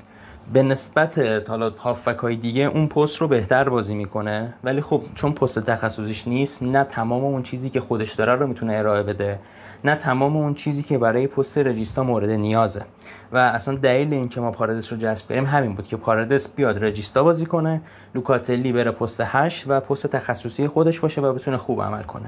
مورد سوم که در واقع اصلی ترین علت ایجاد این سیستم تارن کبوتیه اینه که توی اون بازی هافبک‌هایی که رو دست لوکاتلی بودن ربیو و مکنی بودن، یعنی ربیو در سمت چپ خط هافبک، مکن در سمت راست خط هافبک بود. حالا این چه اتفاقی می‌افتاد؟ ربیو به خاطر چپا بودنش خیلی سوق پیدا می‌کرد به سمت چپ زمین، از این ور مکنی میرفت به راست و فولبک‌هایی که ما در واقع بخش وینگرایی که ما داشتیم توی این بازی کوستیچ و کوادرادو بودن و وینگرایی هستن که اورلپ می‌کنن، یعنی مثل دیماریا نیستن که بیان تو، میرن کنار خط و ارسال میکنند. این قضیه در کنار دور شدن هافبک‌های وسط ما از, و... از وسط زمین باعث میشد که هم یه تداخل وظیفه شکل بگیره بینشون، همین که دور بشن از مرکز زمین و مرکز زمین خالی کنن. حالا ما اینجا چی داریم؟ یه لوکاتلی که مسلط نیست به پست رجیستا و در مقاطع زیادی از بازی واقعا میترسید که صاحب توپ بشه، و از طرف دیگه هافبک‌هایی که ازش فاصله گرفتن و این ترس لوکاتلی رو بیشتر کرد و اون جو و اون تار عنکبوت وسط زمین شکل گرفت و این باعث شد که یوونتوس تا حدود دقیقه شصت بازی هیچ کاری رو نتونه انجام بده. اما آلگری این قضیه رو فهمید و تعویضی که انجام داد چی بود؟ اومد مکنی رو بیرون کشید، فابیو میرتی نوزده ساله رو به زمین آورد، میرتی رو در سمت چپ قرار داد و آدریان ربیو رو در سمت راست. این اتفاقی افتاد. ربیو به خاطر چپا بودنش حالا به مرکز زمین سوق پیدا کرد و یه سری کارهای ترکیبی خوب سه نفره بین میرتی، ربیو و کوستیچ شکل گرفت و به واسطه این اتفاق ما اتفاقا تو اون بازی یه گل هم به ثمر رسوندیم که حالا آفساید شد. تو بازی با روم هم از همین ترکیب استفاده کرد و واقعا یوونتوس عالی بازی کرد، هرچند که نتیجه مساوی شد. و این بازی امشبم که حالا الان ترکیبشو نگاه کردم، باز خوشبختانه از همین ترکیب استفاده کرد و فابیو میرتی رو در اون زمین قرار داد. بخوایم حالا در مورد بازی روم هم صحبت بکنیم، حالا نیمه اولش که دقیقاً همین اتفاق بود که توضیح دادم، این خط هافبک خیلی خوب عمل کرد و اون گل دقیقه اول بلاهویچ هم خیلی کمک کرد به یوونتوس که به طور کامل روم رو از جریان بازی خارج بکنه. و اگر یوونتوس خوش شانس بود تو اون بازی و مهاجماش از فرصت‌ها بهتر استفاده می‌کنن، ما میتونستیم با اختلاف سه گل شاید روم رو شکست بدیم، چیزی که خود مورینیو هم دیگه اقرار کرد که ای کاش، یعنی داشت دعا می‌کرد که ما فقط نیمه اول رو با یک گل اختلاف به رختکن بریم. و آخر بازی هم مصاحبه جالب انجام داد که دیگه از یک ناحیه‌ای از بدن چیز آوردن دیگه، به هر حال خودش گفت، یعنی حرف من نیست، تو مصاحبهش علنا اشاره کرد به این قضیه. ولی خب مورینیو هم نیمه دوم تغییر تاکتیک خوبی داد و سیستمش از سه چهار دو یک کرد چهار دو سه یک. عرض خطافک رو بیشتر کرد تا برتری عددی یوور تو خطافک کم کنه و ماتیچ هم جلوتر برد تو خط پرس. خب تصمیم عجیبی بود، ولی خب یه سری مشکلاتی هم برای یوونتوس تو نیمه دوم بازی با روم پیش اومد که اون باعث شد که این برد از دست اون بره و امتیازی که میتونیم بعداً در واقع حسرتش رو بخوریم. گلشون هم که از روی ضربه شوره مجدد بود که ما از فصل قبل داریم میگیم چقدر مسلطن روی این حرکات و واقعا هم اگر این ضربات نبود توش توی در واقع جریان بازی روم نمیتونست دروازه یوونتوس رو باز کنه. حالا اون مشکلاتی که برای اون پیش اومد و اگه من بخوام بگم تو نیمه دوم روم، یکیش مسئولیت ربیو بود. ربیو بازیکنیه که واقعا محبوب نیست بین هوادارهای یوونتوس و خیلی‌ها حتی منتظر بودن که منتقل بشه به منچستر یونایتد، ولی این اتفاق نیفتاد. ولی خب توی این پستی که به کار گرفته میشه و خیلی هم کم استفاده شده. حالا سوهیل حتما یادش از اون بازی چهار دو که شما ما رو بردین، یه گل زیبا زد ربیو. اون بازی که از بازی خیلی خوب ربیو بود و دقیقاً توی همین سمت راست بازی کرد و این واقعاً برام عجیبه که مربی‌ها، حالا چه آلگری چه ساری چه پیرلو، کمتر اینو در سمت راست استفاده می‌کردن و امیدوارم که حالا آلگری این قضیه رو کامل فهمیده باشه. و زکریا که اومد جای ربیو مصدوم، خب تازه از مصدومیت برگشته، هماهنگی خوبی نداره با تیم و شایعات جداییش هم یه مقدار روحیه‌اش رو به هم ریخته، چون شش ماه پیش تازه خریدیمش، بحث‌های جداییش هم شد و این یه مقدار به همش ریخته. دلیل دومش هم اینه که خب نیمکت خوب واقعا نداریم، یعنی حجم مصدومیت‌های ما واقعا بالاست و حتی از میلان و اینها هم بالاتر. من آمارش رو نگاه می‌کردم، یه چیز افتضاحی بود و سه تا مصدوم اصلی هم داریم، دیماریا، پوگبا و کیزا. این توی خصوصا سری آ، حالا دیگه انگلیس بحث شد، تو توی سری آ هر کدوم از این بازیکن‌ها وزنن برای هر تیم و فکر کن یک تیم ستای اینا رو تو امان نداشته باشه، اون واقعا ایجاد مشکل میکنه براش و خب گزینه‌های تعویض خوبی نداریم و تعویضی هم که کرد بدتر کرد وضعیت رو. یعنی چه مکن چه میلیکی که اصلا با تیم تمرین باید ندونم کرده باشه درست در ترکیب قرار گرفت. و دلیل سوم این افت نیمه دوم یوونتوس هم خسته شدن میرتی بود. میرتی خب بازیکن جوونیه و نمیشه انتظار این فشار بالا رو ازش هنوز داشت و از دقیقه پنجاه و پنج شصت به بعد که مقدار میرتی افت کرد، موتور محرک یوونتوس هم جوری خاموش شد. و دلیل چهارم هم این ساندرو علیه اللعنه است، یعنی من واقعا هر چقدر فوش بدم به این بشر کمه، یعنی این اصلا در سطح لیگ ایران هم نیست، در سطح نیمکت لیگ ایران هم نیست. یعنی واقعا نمیدونم چی بگم، وجود این بشر تیر توی قلب هر یوونتوسیه، نه در دفاع خوب نه در حمله خوب. دفاع فاجعه بار، یعنی صحنه گل یوونتوس رو نگاه کنید، یک افتضاح در یارگیری بود الکساندرو و هیچ کاری در مقابل دیبالا نتونست انجام بده. واقعا تایمینگ افتضاح، همه چیز افتضاحه. من نمیدونم چی بگم در مورد ساندرو، واقعا بازیکن واقعا نمیدونم چی در موردش بگم. اف ورد فکر کنم می‌خواستی به کار ببری که با همون که از مقیس کار به پایان برد. من هر موقع با صادق سر بازی یوونتوس صحبت می‌کنم یه ذکر خیری از ساندروی عزیز میشه. این اوایل واقعا خوب بودش، از پورتو گرفتن، ولی واقعا هر چه فراتر رفت اوضاع خرابتر شد. من نمیدونم چه جوری این هنوز اونجا هست. آها راجع به اینترم اینو یادم خواستم اینو اضافه کنم که اگر ویدال اون دستمزد عجیب غریبانه میگرفت شاید به کار اینتر میومد خیلی بیشتر از گالیاردینی، ولی خب انقدر سر سر بارساش هم همین شد، انقدر دستمزدش بالاست یه چیزی هم بهش میدن میگن شما رفع زحمت کن. این از ماجرای یووه. اصلا موندن از ساندرو هم مشکلش همینه، حقوق بالایی که داره میگیره. ساندرو الان حدودا شش و شش و نیم میلیون یورو داره میگیره و قراردادیه که ماروتا هم بسته، یعنی نه مال پاراتیچیه نه مال مدیریت جدید و با مالیات از حقوقی که دلیخت فکر کنم میگرفت و همچنین حقوقی که دیبالا میگرفت بیشتر در میومد. یعنی یه رقم عجیب و غریبی که این بشر داره میگیره و هیچ تیمی هم حاضر نیست برش داره. منتها خدا رو شکر سال آخر قراردادشه و از شرش ما راحت میشیم این فصل و ان شاءالله یه فولبک آدموار میگیریم که میگم حالا یه بار فرصت چه. من با منطق ارسطویی ثابت میکنم این بشر اصلا جزو گونه انسان ها به حساب نمیاد. داروین از نوع غیر نانیاز باید اینجا بخواد بشه. خیلی خب سویل جان، اگر راجع به یوونتوس نکته‌ای داری میخوای به حرفای صادق اضافه بکنی و اینکه حالا چقدر شانس رقابت میلان و یووه با هم دیگر رو می‌بینیم حالا اضافه بکن. اگر هم در پایان این بحث میتونیم راجع به ردبرد و میلان هم صحبت کنیم که دیگه در نهایت با هلاس ورونا و رقابت اروپایی برای ایتالیایی‌ها بحث فوتبال ایتالیا رو فکر کنم تا ده دقیقه دیگه ببندیم. هم از رقابت میلان یووه در این فصل فکر کنید تا شاید باشه، هم در مورد ردبرد توضیح بده. حالا منم باهات میام پله به پله جلو.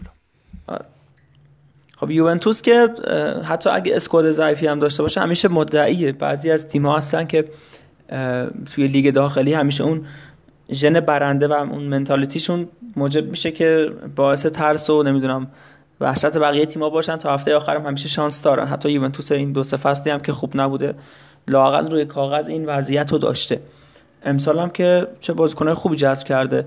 من فکر من خودم اولش شوخی کردم عماد آلگری، به نظرم یکی از بهترین تئوریسین‌های فوتبالی در اروپا، واقعا نمیشه اینو کتمان کرد. شاید توی پلن‌های حمله مثلا خیلی اقناع داره به یکی چه نمیدونم، بازی‌هایی که فقط میخواد نتیجه‌شو داشته باشه، ولی توی اون مسائل دفاعی خیلی خیلی واقعا کارش درسته. فکر می‌کنم که یوونتوس امسال تا ثانیه‌های آخر، نه تا هفته آخر، مدعی باشه در کنار اینتر و بعدش میلان. به نظر من اینتر، یوونتوس و میلان به ترتیب کورس رقابت رو تشکیل میدن. حالا اگه سورپرایزی هم داشته باشیم که من خیلی بعید میدونم ناپولی و روم و اینا خیلی مثلا تکون خاصی بخورن. حالا سر بحث لاتزیو می‌خواستم اینو بگم که کلا پارسال هم خیلی خوب فوتبال بازی می‌کردن، با اینکه دستشون هم بسته بود فوتبال خوبی ارائه میدن، ولی بعیده مثلا جز تاپ تری و اینا باشن.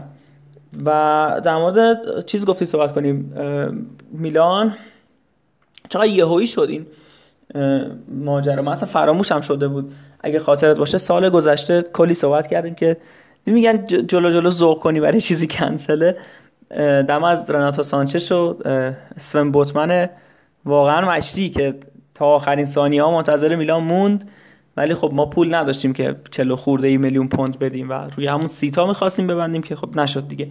و داشتیم اونجا صحبت میکردیم که قراره یه مالکی بخره که اون دوستان عربستانی بودن، بعد یهو الیوت گفت که من به اینا نمیفروشم چون میخوان قسطی بخرن. بعد سر و کله یکی از دوستاشون، دوستای مشترکشون، آقای جری کاردیناله پیدا شد که کمپانی ردبرز پارتنر رو داره، از بزرگترین کمپانی های تمام جهانه و خرید و فروش هر چیزی که فکر میکنید رو انجام میدن. اینا گفتن که ما میخریم باشگاه، خیلی هم اصلا یه لیستی دارن که حالا میرسیم بهش کیا در این باشگاه در خرید شراکت دارن. فقط من مسیر کلیش دارم یه بار دیگه مرور میکنم که اومدن گفتن میخریم، ولی میخریم چه چه خریدنی، یه ششصد تا الان میدیم بقیه‌شو با سود هفت درصد دیگه چون رفیقیم حساب کن. بعد همین ماجرا با انقدر طول کشید باعث شد که مثلا ساده ترین اتفاق که کلی هم به ما ضربه زد و تایم زیادی رو از دست دادیم، تمدید نشدن و امضا نشدن قرارداد مالدینی و ماسارا بود که ما عملا نصف این پنجره رو به خاطر اینکه ند... کسی رو نداشتیم، مدیری نداشتیم، از دست دادیم و نمیتونستیم هیچ کاری کنیم. و مالدینی و ماسارا توی مثلا سه هفته نقل و انتقالات ما رو جمع کردن، در حالی که بقیه تیم خب خیلی زمان بیشتری داشتن. این از این همین انتقال مالکیت خیلی زمان برد. من یه بارم اینو گفتم که اگه اینجوری پیش بره، چون هفته آخرم گفتن نه ماه آگست بود چی بود، گفتم تا اون موقع طول میکشه این ماجرای انتقال مالکیت، که همین هم شد و بالاخره اینا گفتن که آقا باشه دیگه ببین امضا کنیم. و نمیدونم واقعا اینا که اینقدر پول دارن، و حالا من خیلی آدم توی این مسائل مسائل کلان که واقعا هیچی نمیتونم مثلا بدونم چرا بدونم، ولی خیلی دیگه طولش دادن و باعث شد که کلی میلان ضربه ضربه بخوره واقعا.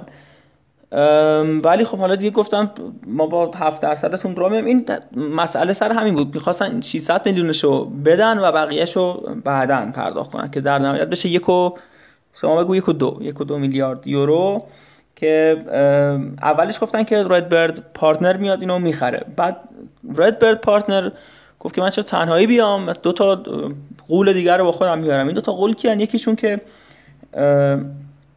اصلا یک خیلی خوشحال شدم خودم وقتی که اینو شنیدم، یکیشون که یانکی گلوبال انترپرایز، یکی از باشگاه‌های بزرگ در کلا هیته ورزش، که یکی از باشگاه یکی از زیر مجموعه هاشون باشگاه بیسبال یانکیه که فکر کنم بیست و هفت تا قهرمانی چیز داره، بیسبال داره، خیلی مطرحه. همکاری میکنن نیویورک یانکیز، بله آفرین، همکاری میکنن با من برعکس گفتم گفتم یانکی نیویورک هم چیزی، همکاری میکنن با منچستر سیتی و اه، اه، یکی دیگه بود خاطرم میاد در ادامه میگم حتما، که با اینا خیلی چیز دارن، ارتباط دارن. یکیش هم که مین استریت مین استریت ادوایزره که عشقم دریک و لبران جیمز هم توی این مجموعه هستن و اصلا دریک اونجا مستقیما خودش سهامدار خیلی زیادیه. ولی در مورد این که خب قرار سهام میلان، چون الیوت گفت من یا باشگاه نمیفروشم یا باشگاه کامل میفروشم، صد درصدی میفروشم، ولی در مورد این که چند درصد از باشگاه مثلا به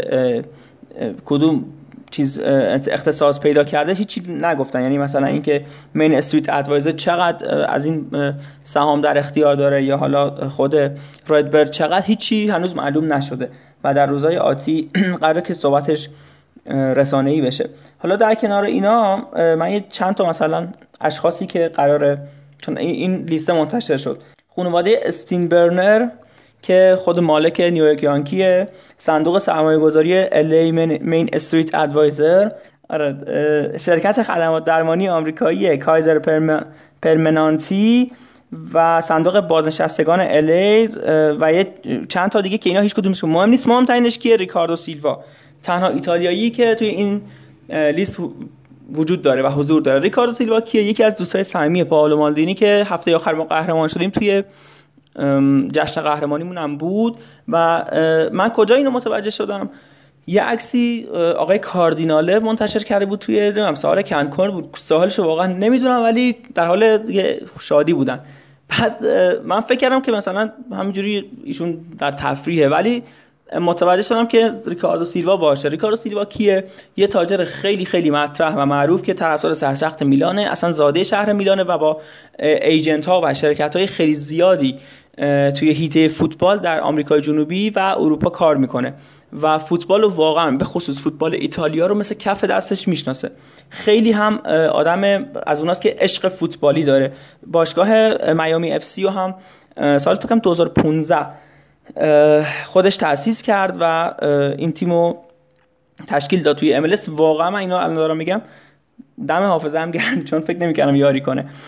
فکر می‌کنم که نقش ریکاردو سیلوا در آینده خیلی خیلی خیلی زیاد به چشم بیاد در مورد سیاست‌هایی که باشگاه میلان در پیش میگیره، چون خبرم اومد که ما دیگه ایوان گازیدیس رو نداریم. حالا یه یه بودش خوبه، یه بودش هم خوب نیست، به خاطر فکر کنم یکی یکی از چیزهایی که مالدینی حاضر به امضای قرارداد جدید شد این بود که دیگه با گازی کاری نکن، کار نداشته باشیم و اکسپایر بشه قراردادش که تمدید هم نمیشه. یکی از بدیش این بود که کلا سر تقسیم مسائل مالی مشکل ایجاد میکرد و البته سود خوبی هم بود. فکر کنم گفته بودن وقتی باشگاه رو بفروشیم پنج درصد اون مبلغ رو به گازیدیس میدن که واقعا رقم بزرگیه و قراره یه مدیر دیگه بیاد جاش، اسمش رو واقعا دیگه الان یادم نیست. حالا از اینا گذشته من گفتم یه جایی اشاره کردم که این چیز این شرکت یانکی گلوبال انترپرایز از همونجوری که از اسمش معلومه یه سری خدمات میخواد به میلان بده. اینو بگم و دیگه به نظرم زیادی آره چی میگن قسمت‌های بعدی هم سعی می‌کنم کم و بیش در موردش صحبت کنم که خیلی مونولوگ نشه، آدم اعصابش خود میشه. من خودم واقعا اینجوری اعصابم خود میشه میذارم جلو، چه برسه مخاطب. این چیه انترپرایزش؟ یه چیزی داریم ما به اسم یس نتورک، یه شبکه خیلی بزرگیه، شبکه کابلی خیلی خیلی مطرح و مشهوریه توی قاره آمریکا که یک متشکل شده از آمازون، همین باشگاه نیویورک یانکیز و ردبرد و یه سینکلر برادکست گروپ که اینا کلن توی کار چیدن، توی کار شبکه‌های کابلی و نمیدونم تلویزیون و این داستان هستن. قراره که یه یه همکاری من یادم سال دو هزار و هفده یا هجده با میلان چنل انجام دادن. اینو قبلا من خاطرم هست. توی این کارهای سوشال مدیا و اشتراک‌های تلویزیون اینا خیلی میخوان کار کنن و فکر میکنم که سود زیادی این شکلی از از این طریق به میلان تزریق بشه. یه سری صحبت‌های همین بعد از اون یه بیانیه‌ای فکر کنم کاردیناله داده بود که می‌بینید چی کار می‌کنم و اصلا این می‌بینید چی کار می‌کنم نمیدونم خیلی زنوزیتور به نظرم گفته بود، ولی آدمایی که توی این پروژه هستن خیلی آدمای درستی هستن. یعنی از ریکاردو سیلوا، از این کمپانی می، چیز مین استریت ادوایزر و اون کلاینت هایی که دارن به اصطلاح اون زیر مجموعه های هرمی که دارن، واقعا هر کدوم توی کار خودشون خیلی کار درستن، خیلی تایید شده هستن و فکر میکنم که پروژه‌ای که میلان میخواد شروع کنه خیلی پروژه امیدوار کننده ای هستش. میبینیم که الان اتفاقا محمد صادق پرازل هم گفت که مثلا این آستین فرانکس کیه، شما دارین میخریدش، مال کجاست، کدوم لیگه، یا حتی مالک چاو که ما پارسال هم فکر کنم میخواستیمش دیگه. فکر میکنم اون خریدهای چی میگن ده پونزده میلیونی رو یا نداریم یا اینکه اگه داریم روی همچین تالنت هایی صرفش میکنیم که از جواب دادنش مطمئن باشیم. و احتمالا اگه تا ژانویه خب مشخص میشه که ما صعود میکنیم به دور بعدی یا که نه و شرایطمون توی جدول چطوریه برای لیگ، احتمالا چون که اینا اومدن و خیلی اعتقاد دارن به به چی میگن مثلا یه یه هدیه ای یه جایزه ای یه اسم اینجوری مثلا به باشگاه بدن. من یه مثال میزنم، خود الیوت سر ماجرای رفتنش از باشگاه خرید دکیتلاره رو خودش تقبل کرد و گفت که من این سی و دو میلیون رو مثلا چون سری هفت هشت میلیون هی اختلاف داشتن هی رد میشد پیشنهادم، یه گفت آقا من اینو خودم مثلا دوستم یه سوپر استار بهتون هدیه بدم و از این باشگاه با یه اسم خوبی برم. و اینا هم اینجوری گفتن که ما بیایم شروعمون یه هدیه داره، نمیدونم خلاصه ای دارن ما رو با کادو اینا سرگرم میکنن. اگه سوال خاصی دارین که من هستم، چون میدونم خیلی از مطالب خودم میدونمشون ولی چون یه ذره مثلا ذهنم مشوش و ایناه یادم نمیان که بگم. اگه سوال خاصی دارین من حتما من که خیلی میگم. تکمیل و کامل بود. البته یه مقدار باید بیشتر جلو بریم چون این مالکین امریکایی خب یه مقدار مرموزن، از تادبولی گرفته که همه فکر میکنن خسیس باشه، یهو دیدیم که واقعا عجیب غریب داره خرج میکنه. تا همین اف اس جی لیورپول که فکر کنم ده درصد از سهام اف اس جی رو فنوی اسپورت گروپ رو همین گروهی که راجبش صحبت کردیم ردبرد سال دو هزار و بیست و یک خرید به حدود هفتصد میلیون یورو. بخاطر همین همکاریایی هم شاید با لیورپول تو همین حوزه شکل بگیره. ولی خب باید پیش بریم، ضمن اینکه تو اروپا هم به نظرم گروه نسبتا خوبی داره. البته هیچ وقت ما نمیتونیم از تیمای بد بدنی مثل سالزبورگ و دینامو زاگرب به راحتی بگذاریم. حالا تقابل تو هرناندز و صادق محرمی، البته بازی نمیکنه صادق محرمی، ولی خب تقابل تو هرناندز و صادق محرمی هم میتونه جذاب باشه تو گروهی که ژیرو هم به تیمش اصلا نمیخوام بهش فکر کنم. آقا حکیمی اون میدونم دوست داری اینو، واقعا نمیخوام به تقابل رافائل لیائو، چرا بهش میگن آیدین؟ من امروز چیز دارم دو ساعت همینجوری هنگ کردم این اسما چی میزه آیدین. آقا چرا باید به رافائل نمیدونم اینو آیدین. آقا این فن بیس دوستان ما مثلا خب توی فن بیس من هر کی اسمی داره مثلا ببخشید سگ اسپانیایی مثلا کاستینگ خو یا آره اصغر و سالاد اون دوست بلژیکیمون داریم همچین اسم، ولی آخه آیدین نمیدونم بعد چرا آیدین باید مقابل صادق. اصلا ببین اون ماستر رو که فصل گذشته گفتم بر... ب... اصلا قشنگ ببین تداعی میکنه برات، اصلا نمیخوام بهش فکر کنم، ولش کن. آره فقط اینو من بگم که در مورد ببخشید اینو برای تموم شدنش که اسم اف اس جی آوردی، یکی از چیزایی که قرار در آینده میلان و این کمپانی شک انجام بدن با هم یه تعادل یه دیلی با من داشته باشن، ظاهرا با اف اس جی و یه این منچستر سیتی گروپ گلوبال فوتبال سیتی گروپ پسوند دیگه ای هم داره که من خاطرم نیست، میخوان یه برود بر تو میخوان یه کاری بکنن برای میلان. حالا اون کار چیه من نمیدونم، ولی توی بیانیه‌اش اومده بود که با مشارکت این دوتا ما برنامه داریم. حالا برنامه‌شون چیه نمیدونم، ولی شاید برنامه تحلیلی احتمالاً اینا هم دارن نمیدونم واقعا. حالا بریم خب برای آخرین بار بریم اون ور بازار پیش صادق. صادق هم برامون از شرایط هلاس ورونا بگو، هم یه جنبندی هم از شرایط یوونتوس. حالا اینتر رو که خودم به حسابشون میرسیم، بازی اولش هم با یووه است، با میگم یووه با بایرن، این ورم با میلان بازی داره، بعدم با بارسا بازی داره، یعنی یه دور خوشگل با میلان بایرن بارسا خواهد زد در این چند هفته اخیر این چند روز اخیر. ولی به هر ترتیب حالا یووه که با پاریس سن ژرمن هم گروه شده و البته ما راجع به گروه سختی که دارن صحبت میکنیم. ولی از هلاس ورونا هم بگو، در نهایت بنفیکا هم هست و مکابی حیفای اسرائیل که راجع به اون صحبت حالا خب من یه توضیح یا یک پیش بینی بخوام بدم از وضعیت تیم‌های ایتالیایی تو جام‌های اروپایی که امسال داریم، حالا به ترتیب همون جدول پارسال اگه بخوام بگم با میلان شروع کنم. خب میدونیم با چلسی و سالزبورگ و دینامو زاگرب در واقع همگروه شده و همونطور هم که خودت گفتی بعید اصلا مشکلی برای صعود داشته باشه به میلان و ما میتونیم بعد از مدت‌ها میلان رو توی توی مرحله حذفی لیگ قهرمانان ببینیم که اتفاق خیلی خوبیه. از نظر مالی هم کمک زیادی بهشون میکنه و امیدوارم که حالا این مشکلات خریدار رو دیگه نداشته باشن تو سالهای آینده، چون واقعا ناراحت کننده بود که میلان مثلا انقدر سر مثلا دو سه میلیون یورو بخواد چونه بزنه واقعا، و امیدوارم که در آینده اینجوری نباشن.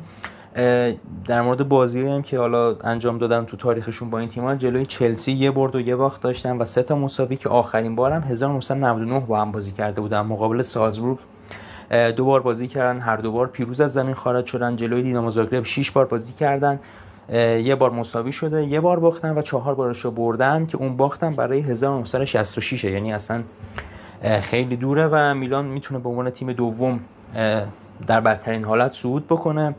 اینتر خب گروه مرگ رقابت‌هاست دیگه، شما هم اونجا هستین و یه نبرد سنگینی رو سر رتبه دوم احتمالاً با بارسا خواهند داشت که بازندش بره لیگ اروپا و من بعید میدونم که اینتر حریف بارسلونا باشه و احتمالاً تیمیه که راهی لیگ اروپا میشه. در مقابل بایر مونیخ اونا هفت بازی داشتن، سه برد سه باخت، یکی هم مساوی. جلوی بارسا چهارده بازی که فقط دو تاشو بردن که آمار اصلا خوبی نیست، ولی خب یکی از اون بردا همون بازی معروف چمپیونز لیگ مورینیوه که خاطرات خوبی ازش داری. با ویکتوریو پلیژن هم که تا حالا روبرو نشدن و این اولین باره که می‌بیننشون. ناپولی با آژاکس و لیورپول و رنجرز همگروه شد. تقریبا تمام بازی‌ها سخته، ولی ناپولی تیمیه که میتونه از این گروه بالا بره. رنجرز هم خب جو استادیوم عجیبی داره. آژاکس ولی خب چون تغییر مربی داده و تغییرات اسکواد داشته، من بعید می‌دونم بتونه صعود کنه به دوره حذفی، ولی خب آژاکس هم تیمیه که میتونه به چالش بکشه ناپولی رو. حالا این آنتونی هم که جدا شد و زیاش بحثش هست که برگرده به آژاکس، حالا ببینیم که در نهایت چه اتفاقی میفته. ناپولی در مقابل لیورپول شش تا بازی انجام داده، دو برد دو مساوی دو باخت که یه خیلی بالانس و شیک و ترتمیز نتایجشون. آخرین رویاروییشون هم همون فصل دو هزار و نوزده بود که لیورپول قهرمان شد. اون سیو لحظات پایانی آلیسون که اگر اون توپ رو نمیگرفت اصلا لیورپول صعود نمیکرد که بخواد قهرمان شه، و توپ رو فکر کنم همین میلیکی که ما خریدیم بله بله بله. در واقع خراب کرد جلوی آره فکر کنم فندوک هم شرفش و یه صحنه مشکوکی بود، ولی حالا دیگه گذشته دیگه. لیورپول تیم خیلی خوبی داشت اون سال. مقابل آژاکس که کلا یه لحظه ببخشید مشکوک، ببین جاش هنوز درد میکنه لیورپول اون سال. قطعا اگه وی آر وجود داشت، ببین سه جلسه محرومیت حداقل. این حالا حافظه من زیاد یاری نمی‌کنه که چی بود، فقط یادم یه صحنه‌ای مرتنز رو میزنه دیگه، بالای ساق مرتنز رو، اصلا یه بالای چیزو میزنه، ساق بند رو میزنه، خیلی بد میزنه، ولش کن، پام درد گرفت. جلوی آژاکس هم فقط دو تا بازی انجام دادن که یک تورنمنتی بوده سال هزار و نهصد و شصت و نه هفتاد به اسم فرست کاپ که اونجا رفت و ناپولی برده، برگشت و باخته و حذف شده و اون دو بازی تنها بازی بود که جلوی آژاکس انجام دادن و جلوی رنجرز هم که تا حالا بازی نکردن. میرسیم به یوونتوس که من بعید میدونم مشکل خاصی برای صعود از گروه داشته باشه، اما اگه حسی بخوام بگم یوونتوس دوم نمیشه تو این گروه، یا اول میشه یا سوم میشه، یعنی میره لیگ اروپا. و جلوی پاریس خب ما آمار خیلی خوبی داریم، هشت بار بازی کردیم، شش بار بردیم، دو بار مساوی و بدون باخت که معروف ترین بازی هم همون سوپر جام بود که ما شش یک پاریس رو در هم کوبیدیم. ولی جلوی بنفیکا آمارمون افتضاحه، شش تا بازی یه برد یه مساوی چهار باخت و من نگران اصلیم از همین بنفیکا. پارسال هم خیلی بارسلونا رو اذیت کرد، هرچند که خب الان دیگه داروین نونیز رو نداره.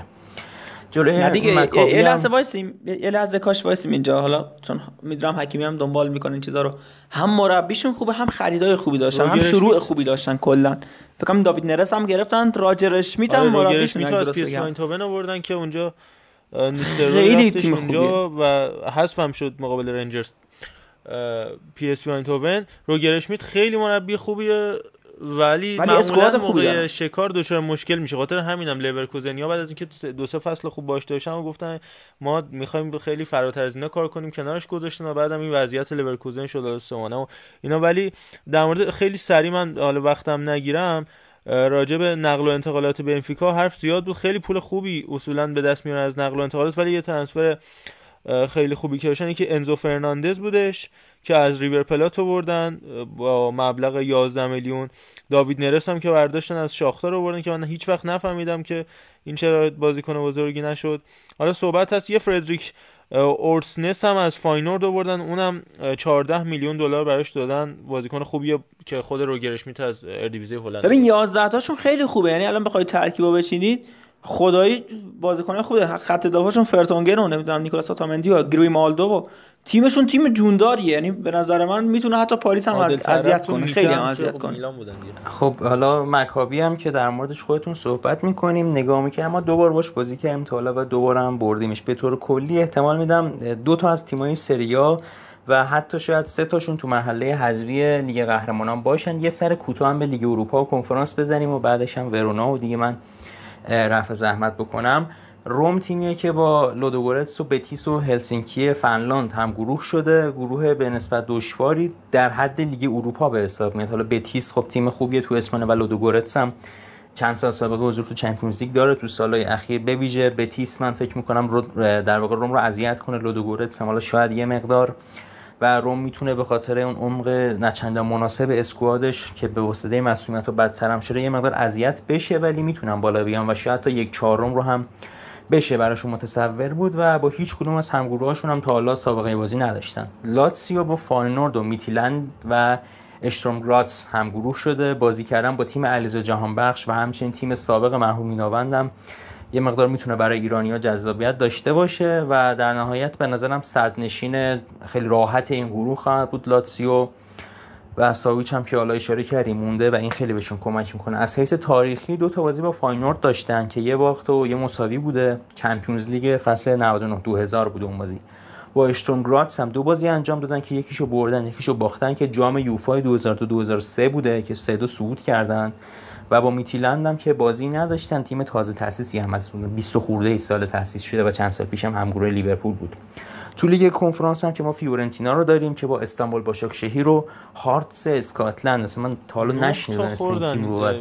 هارتس من یاد اون بازی کامپیوتری میافتم فقط. یه ریگاس لتونی هم بود که اصلا واقعا سم اینجام و سابقه بازی اون هیچ کدومش هم نداره، طبیعتاً تقریبا هم هیچ شکی تو صعودشون نیست و واقعا حضور فیورنتینا تو این جام هم عجیبه. اولین تیم ایتالیایی که به چمپیونز لیگ در واقع فینال چمپیونز لیگ رسیده الان داره تو لیگ کنفرانس بازی میکنه و برخلاف اون چیزی هم که گفته میشه این تورنمنت برای تیمای کوچیکه، بازم در نهایت قهرمانش از تیمای لیگ‌های معتبره. حالا کلن که بعیده ولی قهرمان قطعا بین ویارال، فیورنتینا و وست همه و خب شانس بیشتر هم قطعا برای ویاراله که پارسال هم تا نیمه نهایی چمپیونز لیگ رفت و تغییرات خیلی خاصی هم نداشته تا اونجایی که من اطلاع. حالا من خیلی هم در جریان نقل و انتقالات در واقع ویارال نیستم ولی بعید میدونم که حالا تغییر خاصی هم کرده باشن و شانس اول ویارال ولی فیورنتینا اگه قرعه‌ای خوبی داشته باشه تا نیمه نهایی یا حتی فینال هم میتونه بره، ولی خب قهرمانی بعیده. ولی اونم خب خوب تقویت شدن و توزیعم آنتونین بالاک رو از ورونا خریدن، ورونایی که خب وضعشون اسفباره توی سری آ، تغییرات به شدت زیادی داشتن از نیمکتشون که ایگور تودور جدا شد تا ترکیب تیمشون و واقعا وضعشون خرابه، حتی ممکنه کاندیدای سقوط هم باشن و اگه تیم‌های تازه صعود کرده سری آ اینقدر بد نبودن شاید شانس اصلی سقوط بود ورونا. کاساله، کاپراری، جیوانی سیمونه، باراک اینا بازیکنای حیاتیشون بودن که جدا شدن و ترکیبشون خیلی تغییر کرده و بعد دید چقدر طول می‌کشه تا خریدای جدیدشون هماهنگ بشن در واقع با هم دیگه. شاید تنها خرید نسبتا مطرحشون توماس هانری از ونیتسیا باشه که پارسال عملکرد خوبی رو داشت، توی بیست و سه تا بازی نه تا گل زد و سه پاس گل داد. امسال هم تو دو تا بازی اولش برای ورنا دو تا گل زده و باید ببینیم که سرنوشته ورونای این فصل چی میشه. من یه نکته اضافه بکنم دیگه بیش از این ازت نکنیم، بازی تیماتم شروع شده. من تو فیفا که بازی میکنم خودم خودمو ساختم، بعد ونیتسیا منو خرید بغلیم، همین توماس هانریه پدر منو در آورد انقدر پاس نداد و باعث شد هیچ کی منو نخره. یکی این یکی این که لاتزیو هم گل مساوی رو خورد تا همه حرفای ما رومانیولی و دوستمون برن به باد هوا و این هارتس هم که راجبش صحبت کردی قرار بود بره یوروپا لیگ دیگه، بازیشو اف سی زوریخ سوئیس باخت. بعد یه تیتر جالبی زدش روزنامه هرالد اسپورت اسکاتلند، هارت بروکن نوشته بودش که حالا هم از شکست شکست خود هارتس بودش هم این که دل شکسته دیگه. یاد اون فیلم آقای شهاب حسینی میندازه ما رو خیلی خیلی خیلی خوب و کامل مثل همیشه سری آ رو پیش بردیم. قبل از اینکه آقای الگری بره رو اعصابت ما از اعصاب دست میکشیم، برو بازی یوونتوسو تماشا کن. ما یه فاصله بگیریم، اردلان به جمعمون اضافه میشه.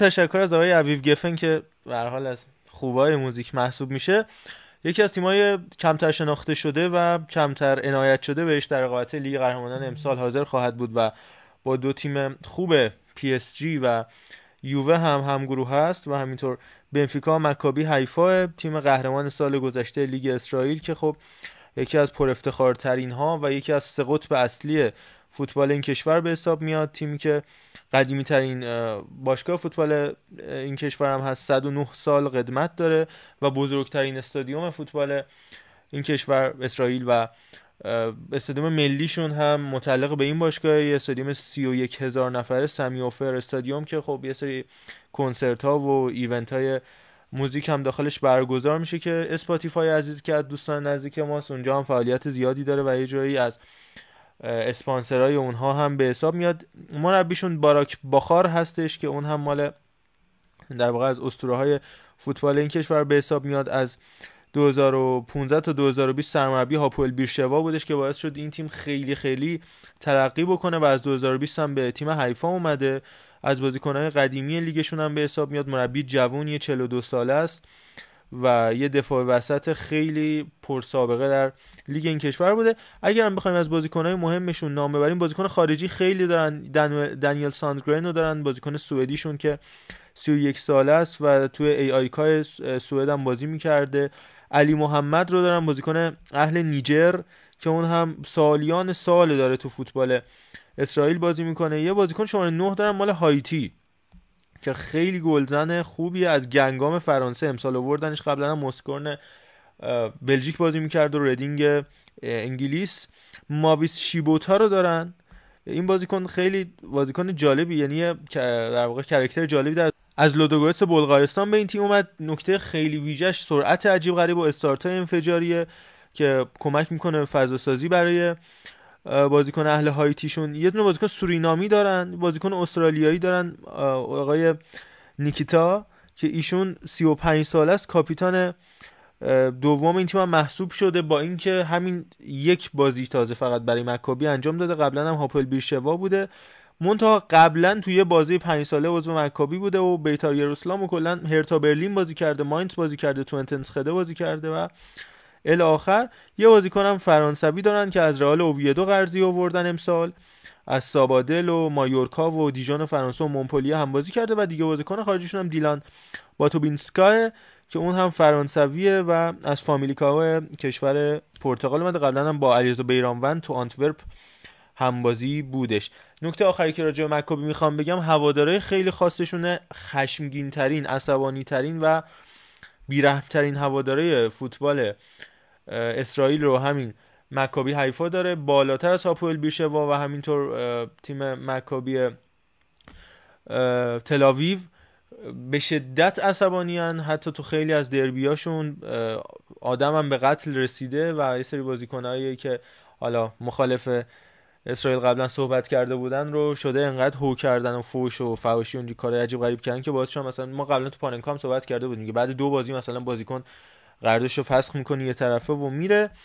ولی در کل هیچ وقت تیم اول کشور اسرائیل به حساب نمی اومدن. معمولا مکابی تل آویو وان تیم اول این کشور بوده، ولی خب بعد از حدوداً دوازده سال یک تیم از این کشور وارد لیگ قهرمانان اروپا شده که حالا باید دید چاره دوستان چی. به هر حال اگر از گروه اومد بالا و بازی مهمی هم داره میتونه تاثیرگذار باشه. اینم از این. حالا اردن اگه نکته‌ای هم داری بس اضافه بکن که با خودت بریم سراغ انگلیس و آرسنالی که حالا فعلا با تیم جرارد بازیش صفر صفر. آره، من سلام عرض میکنم به همه شنونده‌های خوبمون و بچه‌ها که تا این وقت شب پر انرژی اینقدر با عشق راجع فوتبال حرف زدن و ما استفاده کردیم. چند دقیقه است داریم میشنویم.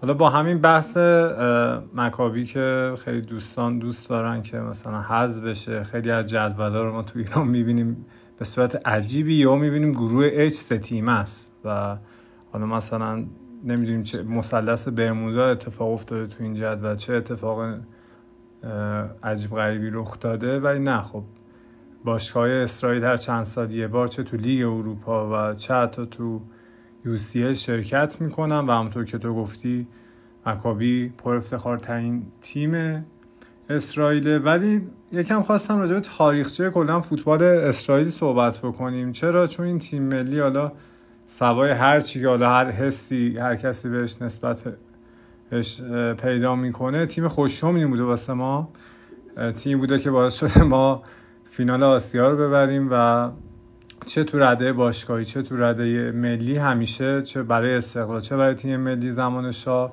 تیم بسیار خوش‌شومی بوده. تو فینال ها بردیمشون و اگر اشتباه نکنم آخرین اولین قهرمانی استقلال هم با فینال با یک تیم اسرائیلی. بله. فدراسیون فوتبالشون از هزار و نهصد و بیست و هشت تشکیل شده، البته اون موقع تحت عنوان فلسطین تشکیل شدهش و بعد حالا اون ماجرای صهیونیسم و تأسیس کشور اسرائیل که اتفاق میفته، بیست سال بعد فدراسیون به نام کشور فعلی اسرائیل رو ترجیح تشکیل میدن. حتی توی دوره بین سال هزار و نهصد و سی و چهار تا هزار و نهصد و سی و هشت تیم ملی مشترک فلسطین و اسرائیل بود که حالا هم اعراب هم یهودیا توشون دست داشتن. اون موقع هنوز اوضاع خیلی تنشمند نشده بود. گفتم که یکی از تیم‌های غول آسیا بود و تو هزار و نهصد و شصت و چهار هم همیشه اینجوری نبوده باز بازنده تیم ملی ما باشن. تو هزار و نهصد و شصت و چهار قهرمان جام ملت‌ها شدن و حتی تو المپیک هم تو هزار و نهصد و هفتاد و شش راه پیدا کردن که به یکی بهترین عملکردهای جهانیشون بود. تا مرحله یک چهارم نهایی رفتن، اونجا مغلوب برزیل شدن. حتی تو هزار و نهصد و هفتاد به عنوان تنها نماینده قاره آسیا اقیانوسیه به جام جهانی رفتن و از ایتالیا و سوئد هم موفق شدن دو تا امتیاز بگیرن هر کدوم. به هر حال یه تیم همیشه بود که کم میان اینا، ولی وقتی میان مخصوصا دوره قبل جنگ اعراب که بهش میرسیم قوی ظاهر میشدن. خب بعد قضایای جنگ اعراب با اسرائیل که سر حالا پیشروی اسرائیل تو خاورمیانه چه تو مصر چه گرفتن بیت المقدس و این حرفا اتفاق میفته، به ناچار دیگه اینو اخراج میکنن از کنفدراسیون فوتبال آسیا و هزار و نهصد و نود و چهار هم رسمی میشه جزء کنفدراسیون فوتبال اروپا. یکم دعوا بود سر اینکه حالا اسرائیل کجا بره، چون به هر حال این حالا چه روحیه ضد صهیونیست چه روحیه ضد یهودی تو اروپا بود و حتی اتفاقایی مثل المپیک مونیخ و این حرفا هم اتفاق افتاد. ولی دیگه نود و چهار به عضویت کنفدراسیون فوتبال اروپا در میاد و دیگه بعد اون بود که دیگه خب اون اختلاف سطح اجازه نداد به فوتبال اسرائیل که بتونه به افتخار آفرینی ادامه بده. گرچه حالا میبینیم دارن یه سری کارا میکنن، این مسابقاتی که هر سال به صورت مثلا اردوهای پیشواز از تیم‌های مطرح مخصوصا پاریس دعوت میکنن میان اونجا، میخوان یکم مردمشو علاقه‌مندتر بکنن به فوتبال و خب خیلی اتفاقا جالبه. یعنی باله تو اون سرزمین چه بین فلسطینیا و چه اسرائیلیا گهگاهی باعث حتی صلح شده، یه مسابقه دوستانه بینشون برقرار شده بازیکن‌های عربی بودن که حتی تو فلسطین به دنیا اومدن ولی واسه باشگاه اسرائیلی بازی کردن. حتی بازیکن اسرائیلی عرب ما خیلی چه تو سطح تیم ملی چه تو سطح باشگاهی داشتیم تو تیم این سال، تو تمام این سالا. ولی خب اون نکته‌ای هم که محمد رضا گفت من تایید میکنم و قابل توجهی که به هر حال حالا سوای چیزایی که میدونیم خودمون حالا چه به صورت پروپاگاندا چه واقعیت میگن تو درباره اسرائیل، ولی خب واقعا این بحث نجات پرستی و اون خشونتی که محمد رضا گفتم هست تو فوتبالشون و بارها بوده که حتی اتفاقا بازیکن عربی که هیچ موزگیری خاصی هم نسبت به اسرائیل نداشته مخصوصا تو سالهای اخیر هدف این نجات پرستی ها قرار گرفته و نتونسته فعالیتش رو توی اون فوتبال ادامه بده. حالا این فصلم که حالا هر چقدر محمد رضا گفت این تیم مکابی من شانسی واسش نمیدونم، ولی به نظرم جالب بود که این نکات رو کلا راجع به فوتبال اسرائیل بدونیم. کلا فقط هم اسرائیل نیست، آذربایجان، ارمنستان اینا تیمای کوچیکی هستن تو اروپا که خب خیلی زیر سایه غول‌های اروپایی قرار گرفتن و بعضیشون خودشون خواستن، بعضیشون هم فکر کنم مثل اسرائیل ناخواسته رفتن تو این کاتگوری و حالا حالا فکر نکنم بتونن کمر راست بکنن. ولی این زبان فوتبال که حالا نمیگم موفق بوده ولی یه تلاشایی شده بین فلسطین و اسرائیل به نظرم یه نکته‌ایه که تا الان یکم جالب بوده و شاید تو آینده یکم جالب‌تر بشه. این زبان فوتبالی که بیان میشه بین مردم فلسطین و حالا مردمی که تو کشوری به نام اسرائیل ساکنن. دقیقاً نکات خیلی خوب و کاملی اردلان بشه شرکت زمین که میگم هر موقع تیمای کوچیک‌تر این اتفاقا براشون بیفته ما صحبت میکنیم. سال گذشته راجع به بودوگلیمیت صحبت کردیم که حالا قبلش هم یانس پیتروگر به میلان داده بود، تو پاننکا هم قره‌باغ اقدم رو که از آذربایجان بود کامل زیر ذره بین بردیم. این تیم‌ها حالا میان و شریف رو همینطور سال گذشته مولداوی کامل راجبش حرف زدن، فکر کنم چهل و پنج دقیقه فقط راجب شریف و اینکه از کجا اومده و این داستاناش صحبت کردیم. آقا اینجور تیم‌ها بیان دیگه یه شانسی براشون که تو جاهای مختلف مورد تحقیق قرار بگیرن دیگه. اینجا هم یه جایی از محافل فوتبالی و رسانه‌ای که دیگه نمیشه نادیده گرفت سه چیزا. خیلی خب اینم از این داستان. به نظرم یه فاصله بگیریم یکم رادیو هد بشنویم که عوی و عزیز هم توش سابقه داره، در حد سی ثانیه با امید همراه بشیم. امید روشنی که خیلی هم زحمت می‌کشه. آرسنال هم در همین لحظه با گابریل جسوس دروازه تیم جراردو باز میکنه که فانتزی ما رو هم اون کاپیتان صفا بده. بریم راجع به فوتبال انگلیس و اتفاقات خوب و جالبش حرف بزنیم.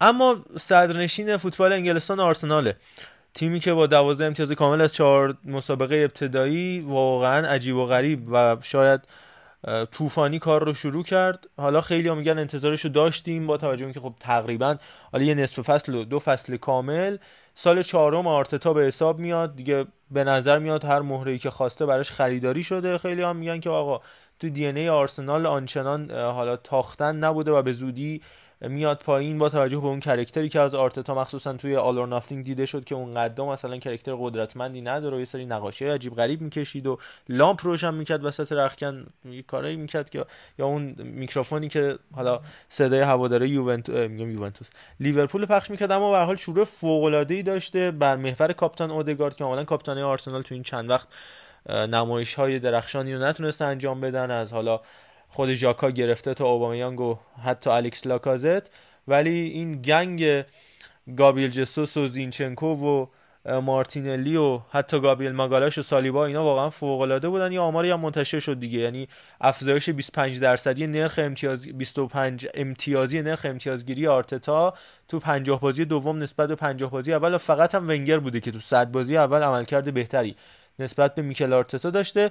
ولی من فکر کنم در نهایت حالا قهرمانی خیلی سخته، چون الانم سیتی فکر کنم دو هیچ از ناتینگهام جلو افتاده که هجده تا خریدم انجام داد. راجع به اینم با اردلان و سهیل صحبت می‌کنیم. همین امروز هم خریدای سرسام‌آوری و یونایتد و چلسی و ولورهمپتون انجام داد. اما خب مشخصاً با اردلان من پیش برم، بعد میریم پیش سهیل. آرسنال رو در چه حد و قواره‌ای می‌بینی؟